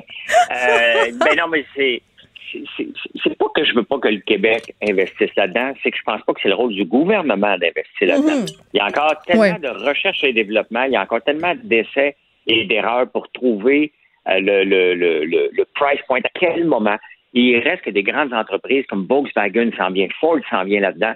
Et je me demande, euh, le, le, lithium, toutes les, toutes les mines sont prêtes à produire et je me demande encore euh, si on n'est pas trop tard dans la game. Cette game-là, il aurait peut-être fallu la jouer il y a six ans, sept ans. Euh, la jouer en ce moment, est-ce qu'on arrive trop tard dans la game et qu'on ne sera pas capable d'être un marche, un joueur dominant puis un joueur qui ouais, c'est surtout ça, toi. Pas? C'est plus ça. Je veux dire, si on est capable, euh, bon, ben, je comprends même pas comment ça se fait qu'au Québec, d'ailleurs, on n'a même pas une compagnie d'automobile encore. Hydro-Québec aurait dû, depuis euh, 50 ans, depuis Duplessis, euh, commencer à, à, penser à faire une auto électrique, mais bon, on n'est pas là. Puis euh, je rêve de ça. Il y, a, il y, a, quelque part en dedans de moi qui rêve d'avoir notre propre auto puis quelque chose, mais ça, je sais que ça n'arrivera pas. Euh, euh, mais je considère, même si les euh, apôtres de Tesla euh, ne m'aiment pas, je considère que c'est un scam total Tesla. Bon. Parlons maintenant euh, de cette nouvelle à propos de la subvention salariale qui est prolongée jusqu'à l'été prochain. J'imagine que c'est un soupir de soulagement pour plusieurs entreprises. Mais toi, qu'est-ce que tu en penses? Ben, écoute, tu sais, c'est les, entre, les le patronat euh, et les, en, euh, les entrepreneurs, des fois, sont un petit peu snoro et puis un petit peu. Euh, tu sais, cette, subvention-là va des entreprises qui ont perdu des revenus au mois d'avril. Donc, avril, tu sais, au, au, tout début de jusqu'à 75 et les mêmes entrepreneurs qui chialent contre les gens qui sont sur la PCU, disent on n'a pas d'employés, mais sont les premiers à applaudir euh, que cette mesure-là reste. Le problème avec cette mesure-là, euh, c'est que je connais beaucoup d'entrepreneurs. Tu sais, à un moment donné, il faut faire que le gouvernement euh, mette des conditions puis qu'il fouiller un peu. Parce qu'il y en a des entrepreneurs qui, malheureusement, gardent des employés sur le payroll euh, et repousse des heures, donne des heures gratuites pour qu'ils puissent euh, rentrer dans ce scénario-là. Euh, et la réalité, c'est qu'on est encore trop généreux. Je, je veux, je veux pas être casseux de party, là, mm. mais c'est notre argent. Il faut que les gens comprennent là, que quand je dénonce quelque chose, c'est parce que c'est l'argent collectif qui est mal investi. Le gouvernement n'a pas le droit de dépenser. Le gouvernement est là pour investir notre argent. Et euh, moi, tu sais, avant de donner, il y en a qui, le problème, c'est qu'il y en a qui en méritent. Il y en a qui ont besoin d'aide, mais aider une entreprise ou un marché pendant, bon, ça a commencé au mois de mars, là, on parle jusqu'au mois de juin, pendant 15 mois, tu vas soutenir une entreprise qui probablement va péter aux frettes rendu au mois de juin. Oui, c'est comme l'idée du respirateur artificiel un peu, là. Ben, c'est ça. On le sait qu'il faut falloir débrancher à un moment donné, mais euh, je sais qu'il veut créer de l'emploi, mais ça, c'est pas créer de l'emploi, c'est pas créer de la richesse, là. C'est de maintenir des entreprises en vie artificiellement qui, euh, peut-être leur marché, là, euh, je peux pas parler de, des, des, entreprises qui ont tout ça, hmm. mais c'est peut-être des marchés qui sont appelés à disparaître. C'est peut-être des marchés qui avaient trop de concurrence. Tu sais, il y, y, a un minimum de travail à faire avant de dire on va aider pendant 15 mois euh, des, entreprises en subventionnant un salaire. C'est pas ça créer de l'emploi. Il ne pourra pas utiliser ce de dire on a créé un million d'emplois. On a maintenu des emplois artificiels. D'un côté, euh, je comprends qu'il ne veut pas affecter l'économie. L'économie est fragile, est, est, tout le temps sur un point de bascule. Hein. On est vraiment sur le, pivot d'une balançoire et tout peut balancer d'une place a un vaccin demain, on s'en va à gauche, on n'a pas de vaccin, pendant un an et demi, on s'en va à droite. Et c'est fragile, l'économie. Euh, mais d'un côté, on le voit, hein, le taux, le, taux d'épargne, il ment pas. Hein. Autant aux États-Unis qu'au Canada, on a réduit notre taux d'endettement. Et au Canada, on est endetté de 175% Maintenant, on est à 158% depuis la, pandémie. On n'a jamais vu ça en aussi peu de laps de temps, les comptes de banque débordés oui, mais en même temps, attends, là, oui, oui, tu sais, mais il y a quand même des experts qui remettent ça en question, là, parce qu'il faut voir à long terme qu'est-ce que ça va donner. Mais par rapport à cette épargne, c'est aussi parce qu'on a moins de dépenses, là, François. On a moins de dépenses, mais euh, ben, aussi parce que le gouvernement a, subvenu à nos besoins. On a quand même mis 763 milliards et il en reste à peu près 200-300 milliards à mm. mettre quand on va avoir le plan budgétaire. Euh, la, réalité, c'est qu'à un moment donné, il faut que tu en laisses tomber un peu pour aller tester. Tu, dis, OK, on va voir si les entreprises sont capables de vivre sans nous. Et si ça ne marche pas, on va revenir avec un plan. Mais tu sais, on va même pas tester si les entreprises sont capables de se ben, euh, booster par eux autres mêmes. C'est là que ça me dérange. On ne fait pas de d'analyse par profondeur. On fait juste dire, regarde, ils en ont besoin. Il faut pas que ça tombe. Donc, on va continuer à dépenser aveuglément. Et euh, non. Mais c'est ça. D'accord, mais Ma question euh, pour toi, c'était la suivante. Je me disais, un peu comme pour la PCU, dans le fond, est-ce qu'on n'aurait pas eu avantage à penser plus à une mesure transitoire? C'est-à-dire là, euh, on donne de la PCU pour euh, une période X, le temps que les gens puissent servir de bar, le temps que le gouvernement, lui aussi, puisse servir de bar. Même chose pour la subvention salariale. Et après ça, on passe en mesure transitoire pour mettre fin éventuellement à ces programmes de subvention-là. Puis, tu sais, on le répétera jamais assez, là, tu l'as dit, puis on le redit, là, c'est notre argent. Tu la facture, c'est nous autres qui la paye au bout du compte. Oui. Ben, regarde, les entreprises comme Air Canada et Air Transat vont bénéficier de ce programme-là. OK? Euh, hier, il y avait un article, dans le Wall Street Journal qui montrait les différentes compagnies aériennes dans le monde et ceux qui font de l'argent en ce moment et ceux qui n'en font pas. Ouais. Il y a euh, quatre compagnies seulement dans le monde en ce moment qui font de l'argent, euh, qui, transportaient des passagers. Il y en a quatre. Air China en est une. Air China, China Airlines qui, le, qui domine. Ils ont laissé tomber les passagers. Ils ont tout enlevé les bancs, puis ils ont dit maintenant, il n'y aura pas de passagers. Avant un méchant bout, on va devenir une compagnie de cargo maintenant. On a les avions, il y a du euh, transport à faire. C'est ça, se réinventer. C'est d'accepter et c'est ça que les compagnies doivent faire. Air Canada peut faire ça. Air Transat peut faire ça. Maintenant, est-ce qu'ils ont le vouloir de le faire? Ben non, parce qu'on leur donne un bonbon qui leur coûte rien, qui est une subvention. C'est ça que je dis au gouvernement. Regardez, il y a des compagnies qui sont capables de se réinventer puis de tourner un désastre en bénéfice. Pourquoi qu'on n'est pas capable de le faire ici? Parce qu'on leur donne trop de bonbons. Des cas hmm. comme ça, Air Canada et Air Transat en sont deux. Il faut que tu acceptes qu'il n'y aura pas de passagers autant qu'il y en avait euh, au mois de mars. C'est fini, ça. Ça va prendre peut-être deux, trois, quatre, cinq ans. Ça va revenir. Mais pendant ça, là, qu'est-ce que tu fais? Tu veux au mamelle de l'État? Ou tu te réinventes pour devenir une compagnie dominante? Oui. Bon, parlant de mamelles. oui. je veux qu'on je veux qu'on fasse un petit retour sur le discours du trône euh, en fait 1,75 milliard qui vont être payés aux producteurs de lait. Oui.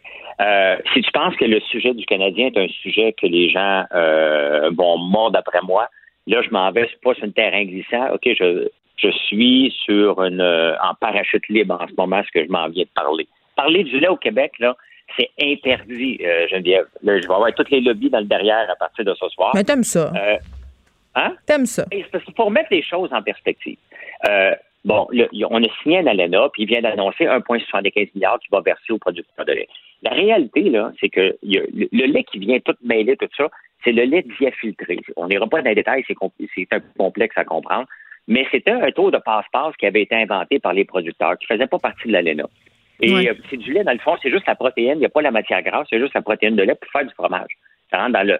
Et euh, avec l'ALENA, les, les, producteurs américains, euh, c'est interdit ce lait-là avant aux États-Unis, maintenant ça l'est. Le problème, le problème, puis j'essaie de résumer ça rapidement, c'est que on enlève une classe, puis tout de suite, on donne de l'argent. Comme si le fait qu'on ouvre une part de notre marché aux Américains et aux Européens, parce que c'est comme ça lorsqu'on veut signer des ententes internationales, on donne notre place, on reçoit de l'autre, et c'est comme ça à la fin pour en faire un win-win, sinon on ne signe pas l'entente. Et euh, les producteurs de lait vont avoir 1,75 milliards, alors qu'on a même prouvé qu'il y a des pertes de, revenus à cause de ça. Et c'est ça qui est dangereux. C'est parce qu'on leur dit, hey, regarde, on va ouvrir le marché. Mais attends un peu, un peu, là. Je veux juste être sûr que je suis. On est en train de payer des pertes potentielles, mettons? Oui, exactement. Les, les pertes là, ne sont pas réelles, ne sont pas matérialisées, et on ne sait même pas s'ils vont être réels pour le vrai, parce que les producteurs peuvent se revirer de bord. Et, euh, et un, regarde, je vais te donner un exemple. Il y a, un lait qui s'appelle Fairlife, qui appartient à Coca-Cola. Eux autres ont commencé à le vendre dans les marchés au Québec l'année passée. Et c'est un lait qui était importé des États-Unis, mais il y avait eu une licence en attendant parce qu'ils sont en train d'ouvrir une usine en Ontario. L'usine a ouvert hier officiellement et c'est du lait canadien maintenant. Bon. Euh, le lobby du lait du Québec a martelé ça, ça a sorti. Les gens n'ont même pas acheté ce lait-là parce que le lobby des euh, producteurs de lait du Québec ont démoli à gros coups de publicité Coca-Cola, fait que les gens ont décidé de ne pas l'acheter. Est-ce que la permission qu'ils avaient eue a impacté les producteurs de lait du Québec? Absolument pas. Ils ont fait de la publicité pour vendre leurs produits, puis c'est quoi? C'est bien correct. Maintenant, ils n'ont rien perdu encore, puis on leur donne déjà 1,75 milliards. Au cas, mais c'est pas de même qu'on le présente. On dit, garde, parce qu'on vous a enlevé quelques pourcentages de, protection, bon, on va vous dédommager pour ça sur la valeur de votre quota, mais la réalité, il n'y a rien de matérialisé, puis c'est encore un autre 1,75 milliards qui est donné aux poubelles. On n'a pas le droit de dépasser notre argent comme ça. La réalité, c'est qu'on dit, regardez, voici ce qu'on ouvre et on va être avec vous, on va travailler en partenariat avec vous. Et si jamais vous n'êtes hmm. pas capable de vous virer de bord parce que, à cause de ça, on va vous dédommager jusqu'à hauteur de ça. Non, non, on donne d'avance, puis les producteurs de lait continuent à pleurer que c'est pas assez. Mais à un moment donné, c'est notre argent, puis à un moment donné, on peut pas faire ça, Geneviève. Ben, j'en reparlerai avec Dany Saint-Pierre euh, de ce dossier-là tantôt. Merci François, on se retrouve demain. Pour elle, une question sans réponse n'est pas une réponse. Geneviève Peterson. Cube Radio. Cube Radio. Cube Radio. En direct à LCN. 14h30, c'est le moment d'aller retrouver notre collègue à Cube Radio. Salut Geneviève. Bonjour Julie. Euh, on va se parler ensemble de cet acquittement de cet auteur euh, qui avait fait euh, beaucoup, beaucoup réagir, Yvan Godbout, qui est, acquitté aujourd'hui de possession, en fait, production de pornographie juvénile. Oui, possession et production. Et il était accusé hmm. aux côtés de son éditeur quand même, Ada. Et il faut savoir, là, je veux qu'on se remette en contexte parce que ça fait des années que ça dure, ce dossier-là, et ça fait des années que ça tient le milieu du livre et le milieu de la production de contenu aussi en haleine parce que euh, les débouchés de ce procès-là auraient pu avoir des conséquences assez sérieuses sur la liberté d'expression, euh, ce qu'on peut représenter ou pas dans une œuvre de fiction. Là, là on parle pas seulement de livre, mais ça aurait pu être à la télé, au cinéma, vraiment euh, des conséquences qui auraient été palpables. Et là, qu'est-ce que c'est que cette histoire-là? Yvan Godbout est un auteur que je pourrais qualifier d'horreur. C'est-à-dire, d'ailleurs, cette maison d'édition-là, -là, c'est un peu leur spécialité. Ils font des livres dérangeants, un peu gore pour un public averti. Et ce livre-là, mhm. ce livre dont il est question, Ansel et Gretel, avait, euh, bon, il y avait une scène où on décrivait le viol d'une jeune fille mineure. Et bon, il y a une enseignante qui a fait une plainte. Et là, ça s'est ramassé devant les tribunaux sous prétexte que, selon la loi, on ne peut pas être en possession de matériel pornographique juvénile. Et cette scène-là, dans ce livre-là, et d'ailleurs, dans tous les livres où il y aurait eu ce type de scène-là, euh, euh, aurait été considéré comme euh, de la possession de pornographie juvénile. Et ça, euh, le juge en a tenu compte. Parce qu'on n'a pas découvert dans son ordinateur à Yvan Godbout des, vidéos de, de pornographie juvénile. C'était seulement en lien avec le livre qu'il avait écrit. C'était de la complète fiction, OK? Et c'est ce qui mm. avait déclenché à l'époque un peu les inquiétudes des différents milieux culturels. Parce que tu l'as dit, il y, a une notion qui est très, très importante en droit et dans ce cas-là en particulier, c'est la notion d'intention, Julie. C'est quoi l'intention euh, derrière ça? Et d'ailleurs, Yvan Godbout l'a toujours martelé, l'a toujours dit. L'objectif de cette scène-là, une scène qui fait deux paragraphes, par ailleurs, Julie, dans le livre, moi, je l'ai lu, cette scène-là. C'est sûr qu'elle est dérangeante, qu'elle est troublante, mais il y a des avertissements au début du livre. Ça s'adresse à un public averti. C'est pas fait pour être lu par des enfants de 13 ans, par des enfants.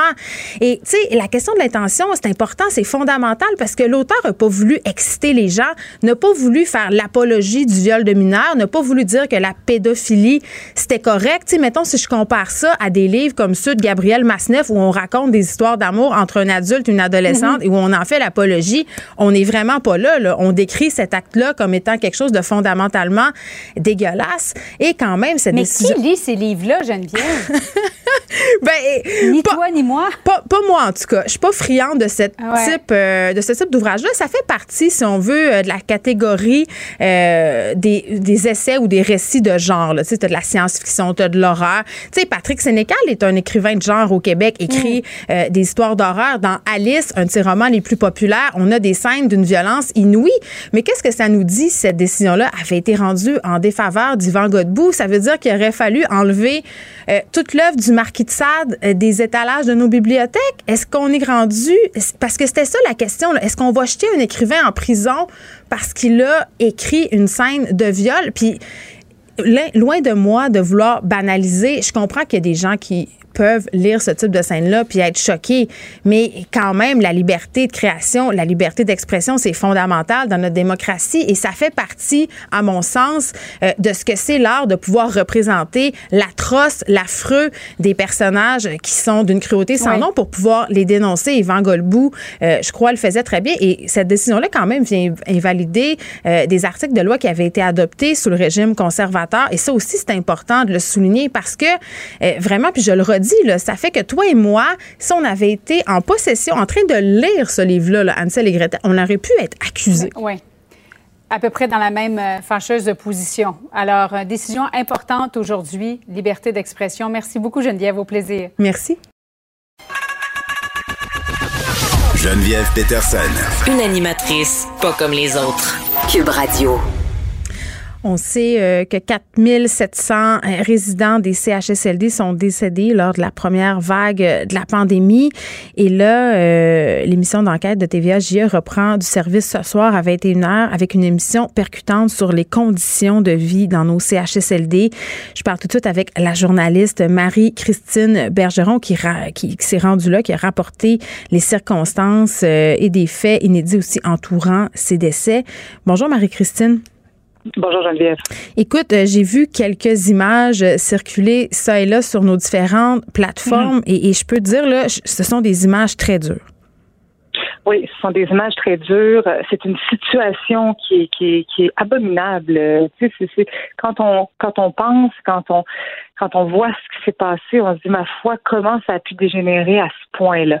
Euh, euh, euh c'est Denis Thériault qui porte l'enquête ce soir euh, parce que lui, il était sur le terrain mm-hmm. quand tout ça a éclaté en mars.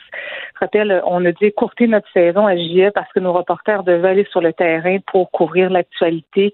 et Denis a pu constater, a pu faire des entrevues, a pu euh, euh, est, entré en contact avec les gens qui sont allés au front, qui sont qui ont qui ont vécu ça, cette crise là euh, de, de, de, trop près finalement quand on parle des préposés aux bénéficiaires qui en avaient plein les bras eux, on, nous, on voyait ça de la maison, on voyait ça à la télé, puis on disait déjà que ça n'avait pas de bon sens. Donc, imaginez ceux qui étaient euh, euh, dans, dans, dans ces CHSLD, dans ces résidences pour personnes âgées. Tu sais, quand je disais, Geneviève, là, dans le rapport du coroner de la résidence Aaron, c'est écrit que le 29 mars, il y avait seulement trois employés pour 133 résidents. Moi, ça, ça me donne les frissons. Je me dis, mon Dieu, comment ça a pu arriver? Comment on a pu laisser traîner les choses au point où euh, c'est devenu euh, euh, chaotique et que les morts s'empilaient par centaines et, par milliers finalement. C'est c'est catastrophique quand on y pense. Alors nous, à GIE, on, on, on, donne la parole à des proches des victimes, donc des, des qui ont vu leurs parents, leurs grands-parents mourir dans des circonstances inhumaines. Tu sais, il faut pas avoir peur des mots. Des gens qui meurent déshydratés, c'est inhumain.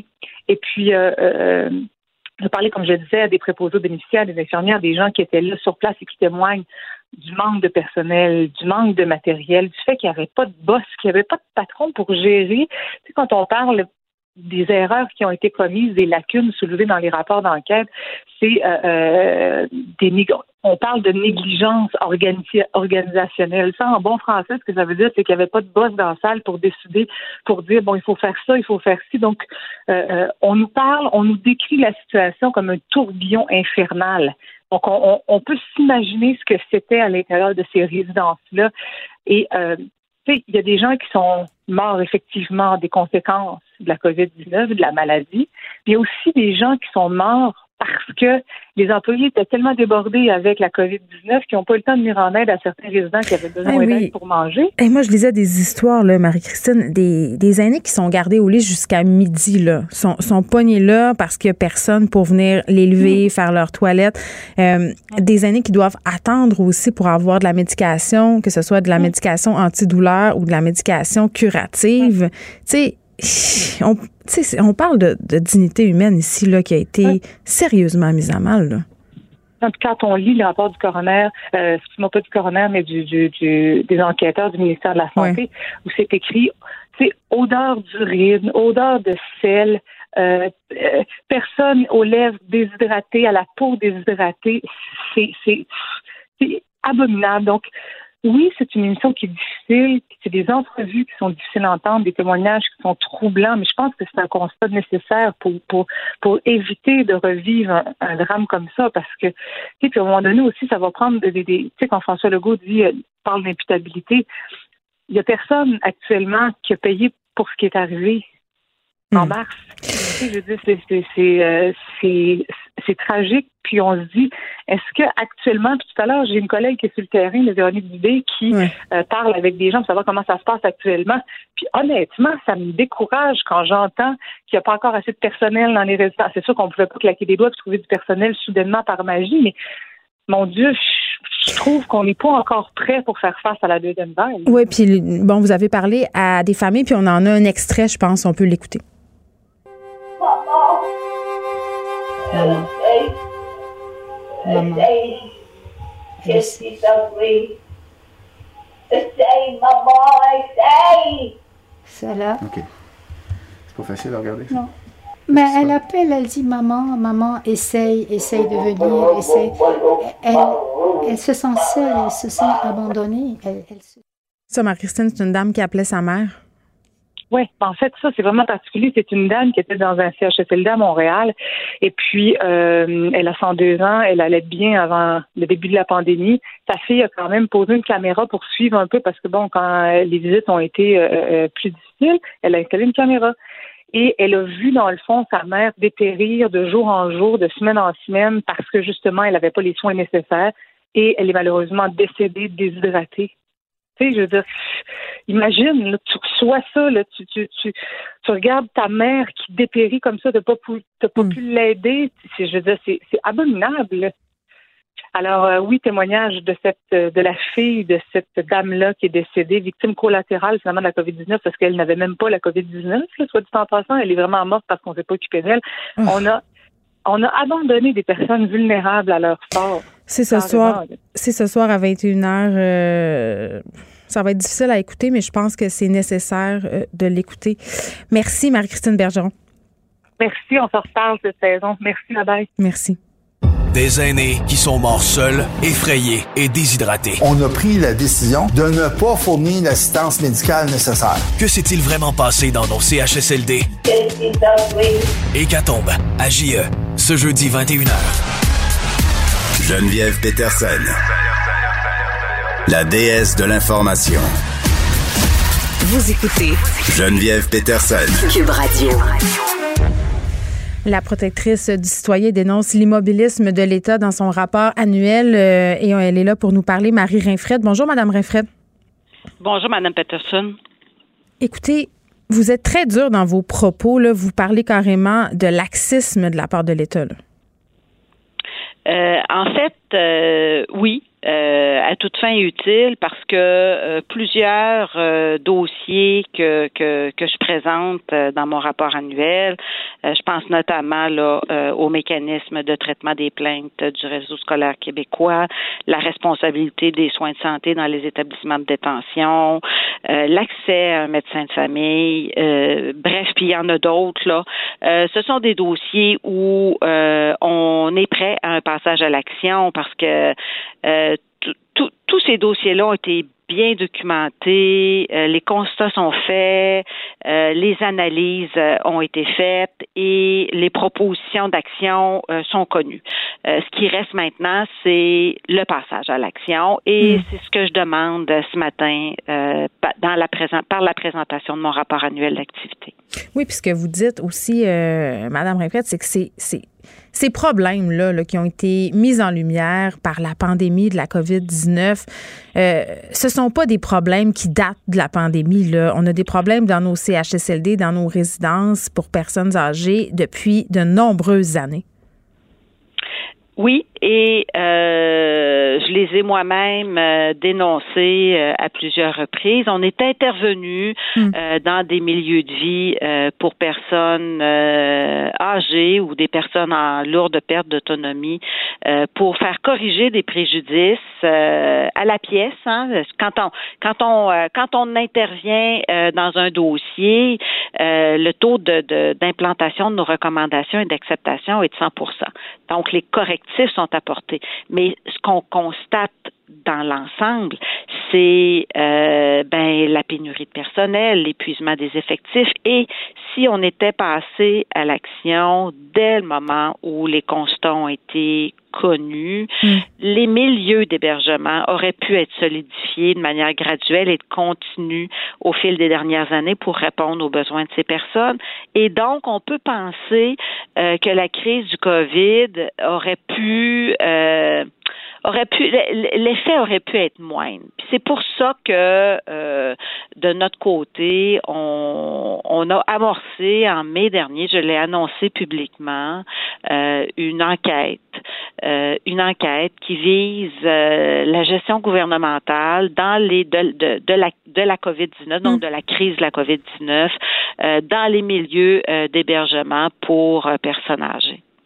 J'ai envie de vous entendre euh, sur des propos tenus par Marguerite Blais qui ont été recueillis dans le cadre de l'émission Enquête. Euh, Madame Blais qui rejette en quelque sorte la faute, et là je mets des guillemets parce que je paraphrase, là, euh, par rapport à tout ce qui s'est passé dans nos CHSLD, nous demande en fait d'interpeller Dr Arruda et le premier ministre François Legault.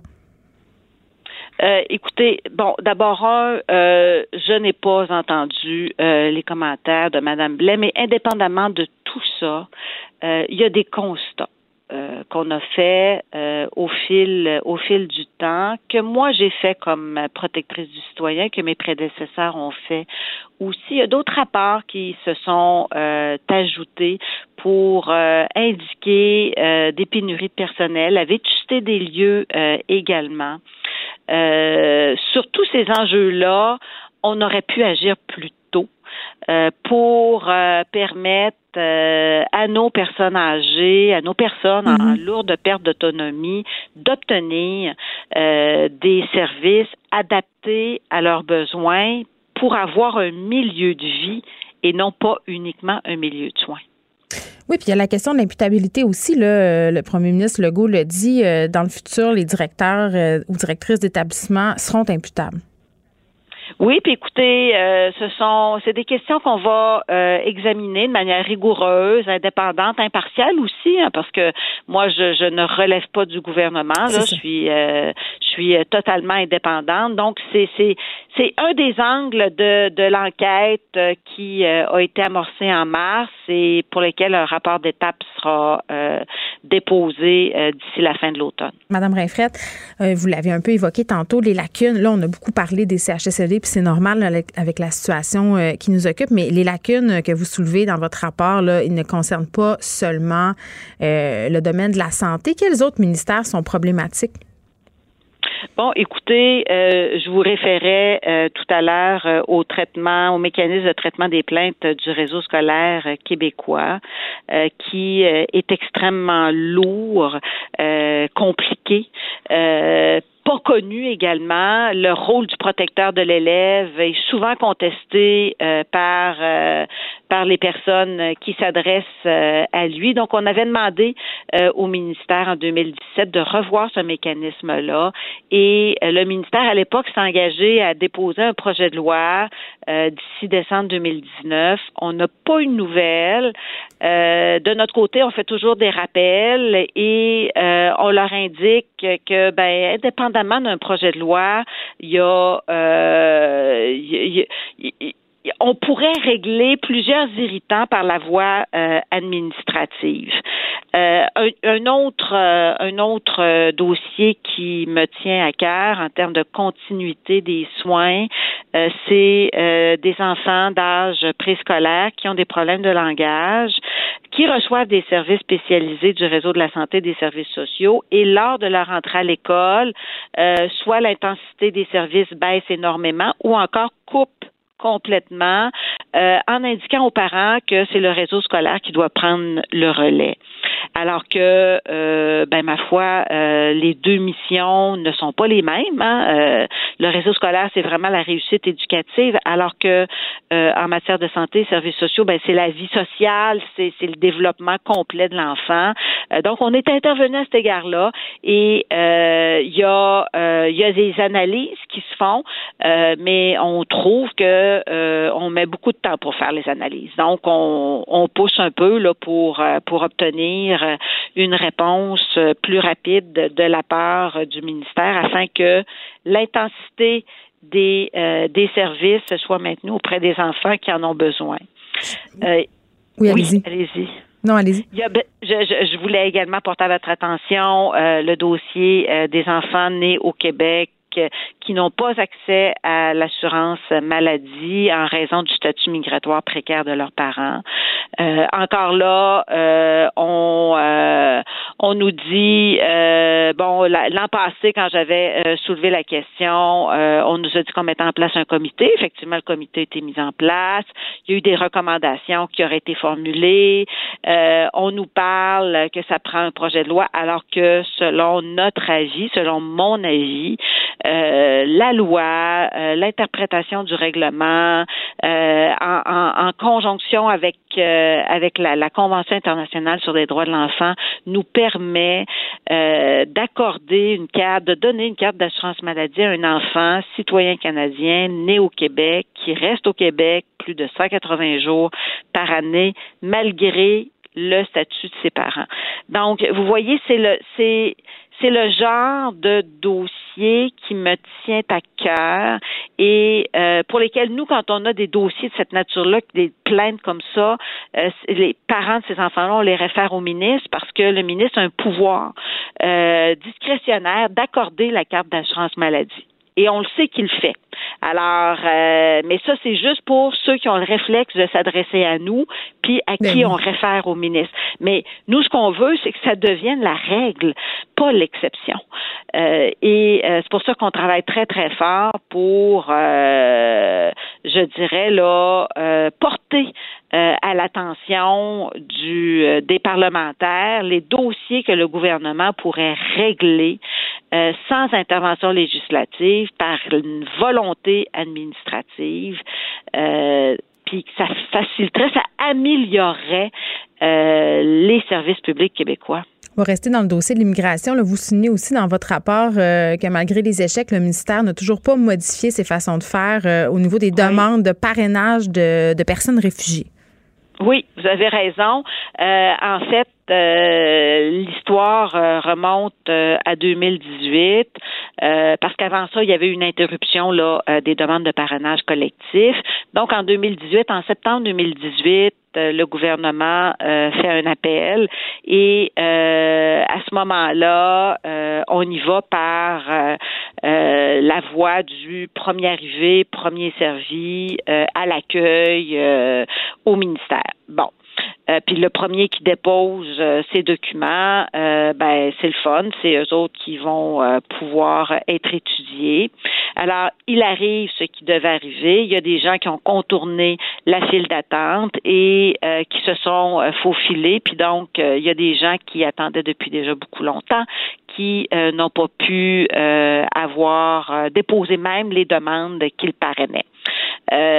on a eu des plaintes, on, nous sommes intervenus pour demander au ministère de changer ses façons de faire. Il y a eu des études.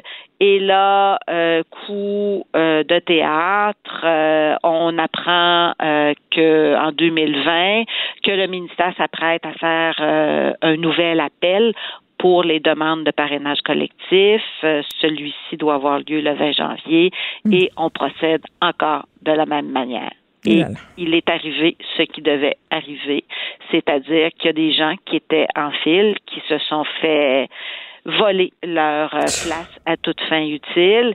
Et euh, ben là, euh, on a reçu des plaintes et là, on est intervenu auprès du ministère pour et on fait des recommandations très formelles dans notre rapport pour lui demander une fois pour toutes de revoir euh, ses façons de faire, d'examiner la possibilité d'utiliser le tirage au sort, euh, le cas échéant, ou de proposer toute autre mesure qui peut être équitable pour l'ensemble des personnes qui veulent déposer une demande de parrainage euh, et non pas se faire euh, dépasser par quelqu'un qui qui a pu avoir une entente avec un courtier ou. Euh, ah oui, c'est ces espèces de, de Shylock de l'immigration. là.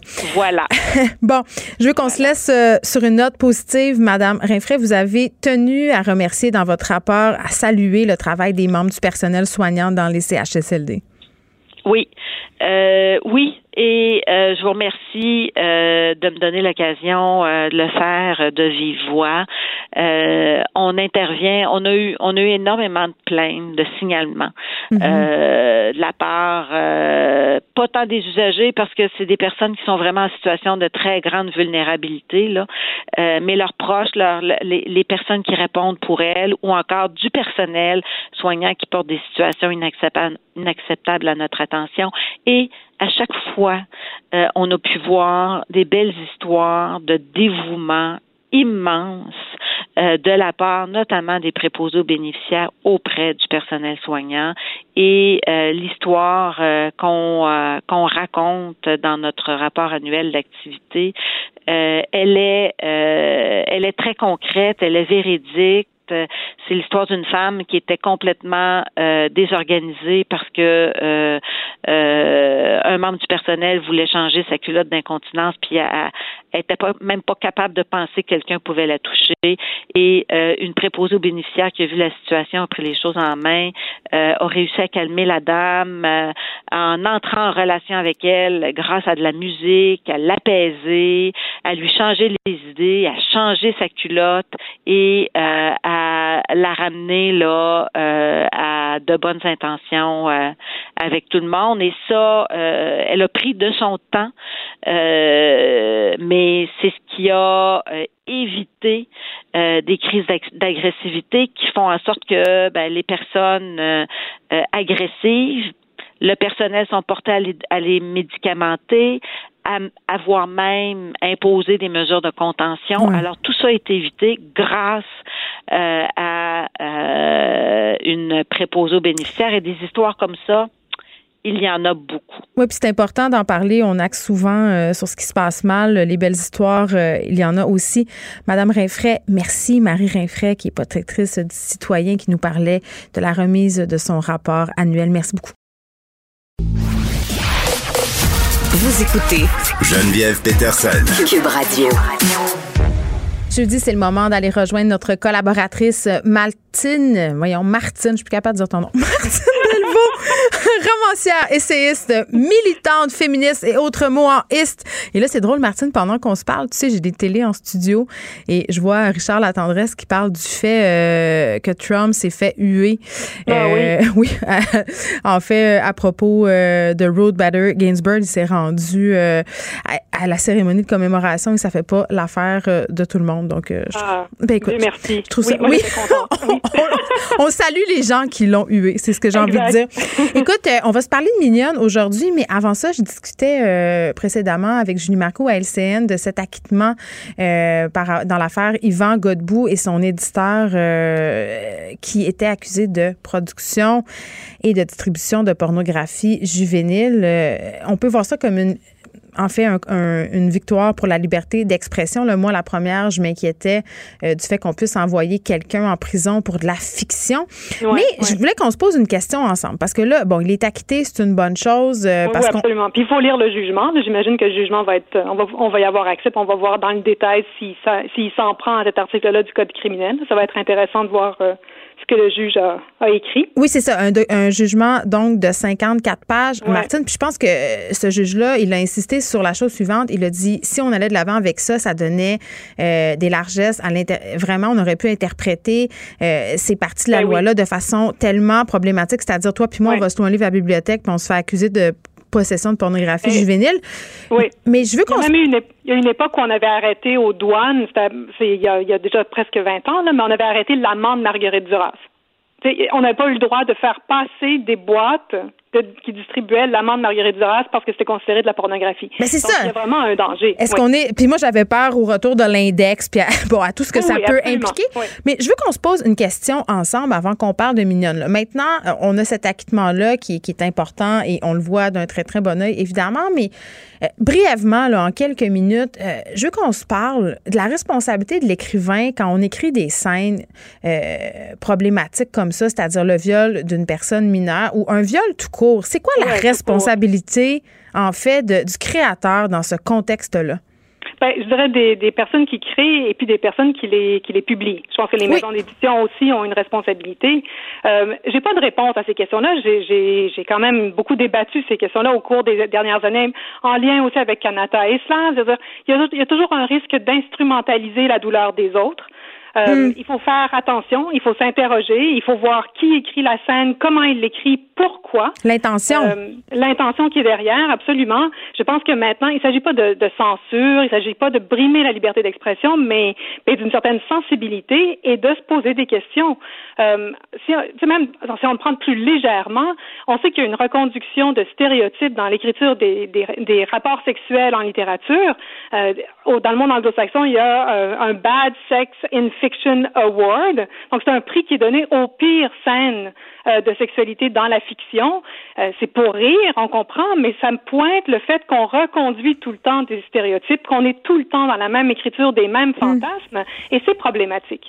Donc, je pense qu'il faut, il faut accepter de réfléchir à ces questions-là. Mais puis il y, a un lien, il y a un lien quand même avec ton sujet d'aujourd'hui. Là, on va se parler euh, de ce film Mignonne euh, qui sort euh, sur Netflix. Je crois. Est-ce que c'est, c'est déjà là au Canada? Là, j'ai pas trop suivi. Oui, oui, oui. Non, il est là. Il est sorti déjà depuis quelques jours, mais c'est que la controverse autour du film continue à durer. Euh, là, cette semaine, elle a eu la, euh, Maïma Doucouré, qui est la réalisatrice, a reçu une lettre d'appui de la part de cinéastes qui la défendent. Donc, ça allait très loin. Il y a eu une longue pétition euh, signée de, mm. de, plus de 500 000 personnes aux États-Unis qui voulaient faire retirer le film de la plateforme Netflix. Et tout ça sans avoir vu le film évidemment, à partir de deux affiches qui étaient contrastantes. L'affiche euh, qui a été diffusée à Sundance parce que le, le, film a été primé et l'affiche qui a été diffusée par Netflix qui depuis a été retirée par Netflix évidemment. Là. Hmm. Euh, et donc l'affiche de Netflix les montrait les jeunes filles, donc les, les, personnages principaux du film, dans des positions lascives, dans des petites tenues. De ben oui, moi je l'ai vu, moi je l'ai vu, puis, puis je me disais ah, tu sais, j'avais un peu lu sur le film, je me disais, il me semble que c'est pas ça le propos du film. Pourquoi on est, en train d'instrumentaliser Tu sais, je pense même pas qu'elle était au courant, la réalisatrice, de cette mise en marché-là de la part de Netflix. Là. Non, elle l'était pas. Elle l'a appris euh, en même temps que tout le monde. Et puis le problème, c'est que le film, la réalisatrice, tout le monde, le, distributeur, ils ont été accusés justement de pédophilie. Donc c'est allé, euh, ça va très loin.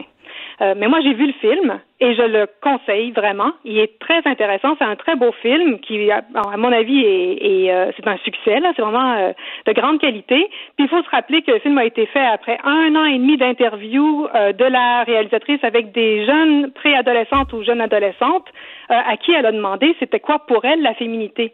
Puis au fond, elle, euh, Maïma Doucouré, elle s'interroge là-dessus. Oui, parce que qu'est-ce que ça raconte ce film-là? Ben, ça suit l'histoire d'une petite fille qui s'appelle euh, Aminata, mais tout le long on l'appelle Amy. Elle vient d'arriver du Sénégal, euh, puis elle s'est installée en France avec sa mère, donc dans des logements sociaux. Et puis elle essaye de, de faire, moi je dirais de se faire une tête par rapport à, cette espèce de tiraillement qu'elle vit entre la, les traditions sénégalaises et la vie plus traditionnelle qu'elle a avec sa mère et avec les femmes de, la, de sa communauté, qui sont de religion musulmane, qui sont assez euh, assez strictes. Il y, a, il y a des voiles, il y a des prières, bon tout ça. Euh, il y a des rituels euh, comme d'apprentissage. Il faut apprendre à, à, cuisiner. Euh, sa mère apprend au début du film que le, le, père va avoir une deuxième femme, mais ça la bouleverse. La mère, elle est, elle est dévastée par cette nouvelle-là, et la petite aussi. Et en parallèle, évidemment, elle va à l'école et elle, elle regarde ses copines, puis elle se rend compte qu'il y, y, a un petit groupe de filles, quatre filles, euh, qui sont, il y en a deux brunes, une noire, une blanche. Donc c'est vraiment la diversité euh, culturelle. Et elles sont en train de, elles ont fait comme une, une bande, une troupe de danse, et puis elles, elles ont chorégraphié un, un, une pièce et elles veulent faire partie d'un concours. Et elle se met à les suivre. Et donc elle les regarde, elle les observe, puis elle finit elle par euh, apprendre la chorégraphie. Elle, les, bon, elle lui demande de, la, de les filmer avec un cellulaire qu'elle a volé. Et donc tout à voir avec l'image, avec ce qu'elle voit autour d'elle dans sa famille, ce qu'elle voit autour d'elle dans la société. Puis elle est tiraillée. Et nous, comme membres du public, on est comme elle. C'est-à-dire qu'on est tiraillé avec elle. Et c'est ça qui est, qui est magnifique. C'est ça qui est, qui est réussi dans le film, à mon avis. OK, mais, mais ce tiraillement-là, justement, est-ce qu'il faut le questionner? Parce que là, on parlait de l'affiche, mais bon, on a cette jeune fille-là qui explore son rapport à son corps, on a cette jeune fille-là qui cherche sa place, euh, qui essaye peut-être aussi euh, de sortir de ce carcan-là qui est imposé par sa famille. Si carcan est là, là j'ai pas vu. Ben, euh, carcan dans les deux, je pense. Dans les deux, oui. OK, je comprends. C'est ça, carcan partout. Carcan trop rigide d'un côté, puis carcan un peu trop sexualisé de l'autre, mais ce qu'il faut comprendre, c'est que ce sont des petites filles. Donc, ce sont encore des enfants. Et elles continuent à être des enfants tout le long du film. C'est pas comme si, euh, c'est comme si elles imitaient. Elles sont dans l'imitation, dans la copie de ce ben, qu'elles voient sur les réseaux sociaux. C'est vrai, puis c'est la vie à cet âge-là. C'est là que tu découvres ben ton identité, que tu explores ta, séduction. Puis je pense que c'est un passage obligé de l'adolescence. C'est ça qu'on voit finalement dans ce film-là. Oui, mais elle n'y croit pas. C'est ça qui est intéressant, c'est qu'un peu plus vieille, euh, il pourrait y avoir un vrai désir de séduire, mais là, il n'y a pas ça. C'est qu'elles sont vraiment en limitation. Fait qu'elles comprennent que ben, si on fait ça sur Internet, euh, sur les réseaux, ben, on va avoir plus de likes. Donc, elles vont copier euh, ah la photo, mais, par exemple.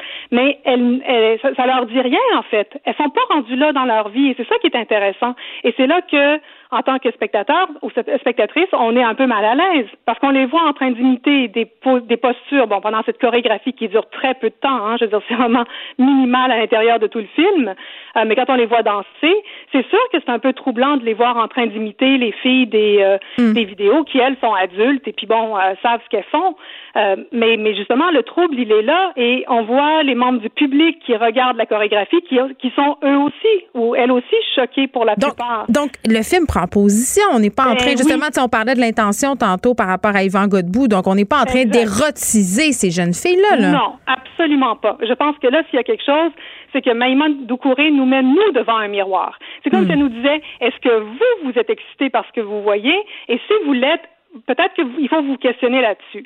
Mais le film lui-même prend position. Il dit que ni une, ni une solution ni l'autre n'est la bonne. Il faut que, que la petite fille fasse son chemin. Puis bon, je ne vais pas révéler le, la fin du film, mais il y a une très belle fin euh, qui justement nous, nous permet de voir qu'elle cherche une troisième position. Elle cherche une, une, issue de secours à travers tout ça. Donc le film, il prend position. Il faut suivre le regard de la petite. Il faut voir comment elle, elle avance dans, dans ces affaires-là pour se faire une tête, nous, comme membres du public. Mais c'est clair que ça nous renvoie à nous notre propre, euh, euh, nos propres billets, nos propres travers, euh, notre propre tendance à, sexualiser les enfants, ben, justement. oui, puis ce mot très galvaudé que j'aime de moins en moins, qui est l'hypersexualisation ben oui. et l'hypersexualisation des filles en particulier euh, bon, c'est un sujet compliqué, là, mais qu'est-ce qu'on en dirait? tu pourrais faire un, parallèle, euh, parce que là, c'est le retour à l'école et c'est le retour des costumes de ma fille et des interdictions vestimentaires. Complètement. Ben, moi aussi, je, trouve que c'est un mot galvaudé. J'en peux plus de l'entendre. Je, deviens vraiment euh, à cran. Moi, j'ai écrit un livre sur la représentation des femmes, puis Dieu sait que tout ce que je veux, c'est qu'on laisse les filles tranquilles, hmm. qu'on les laisse faire leur chemin là-dedans. Euh, moi, ma fille, elle, vient de quitter l'école secondaire, mais tout le long de l'école secondaire, ça a été la question du code vestimentaire. Et tout le temps en disant, il faut, euh, ça dérange les garçons. Il faut, faut, que vous vous Ils sont couvriez parce que ça les, oui, ça les empêche de se concentrer. Et il y a un moment où, euh, moi, tout, tout le monde autour de moi, les garçons, les filles, disaient, ça ne, on n'en a rien à foutre. Ça, nous Hey, mais intéresse Martine- pas, ça nous trouble pas. Je vais te dire juste une affaire, là. Euh, émoustiller les garçons, moi, à 14 ans, c'est juste ça que je voulais. Fait que c'est correct. On, on peut-tu.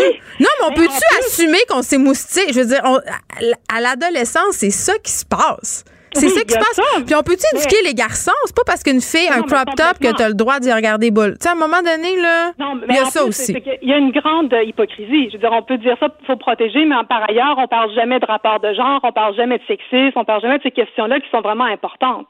Donc, il- il- bon, puis moi, je pense qu'il y en a qui veulent émoustiller, il y en a d'autres qui veulent pas, puis ils s'en foutent, ils s'habillent comme ça, puis ça a On un peu d'importance, c'est en ça. fait. Mais le problème, je pense qu'il faut se le poser, c'est la question des adultes. C'est les adultes qui sont autour et qui, eux et elles, sont mal à l'aise par rapport à la manière dont les jeunes s'habillent. Et c'est ça que le film renvoie.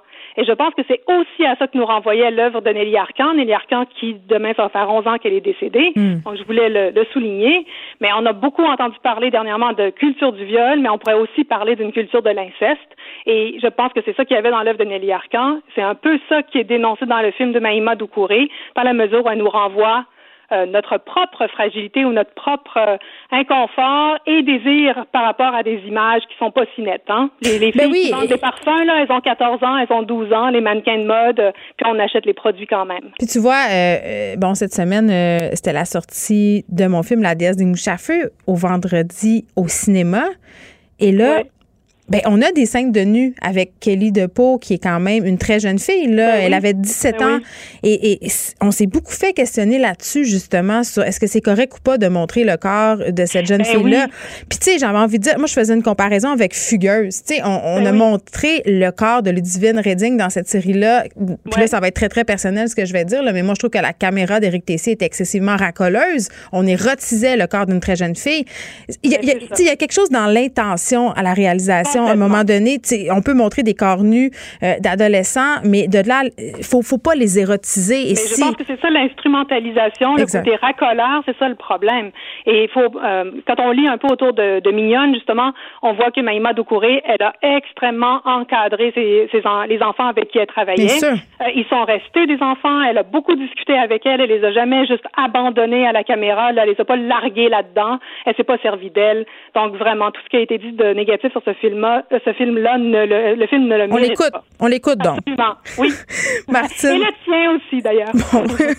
Mais je- je- ce soir, euh, je vais me taper de social dilemma avec ma fille et probablement mignonne.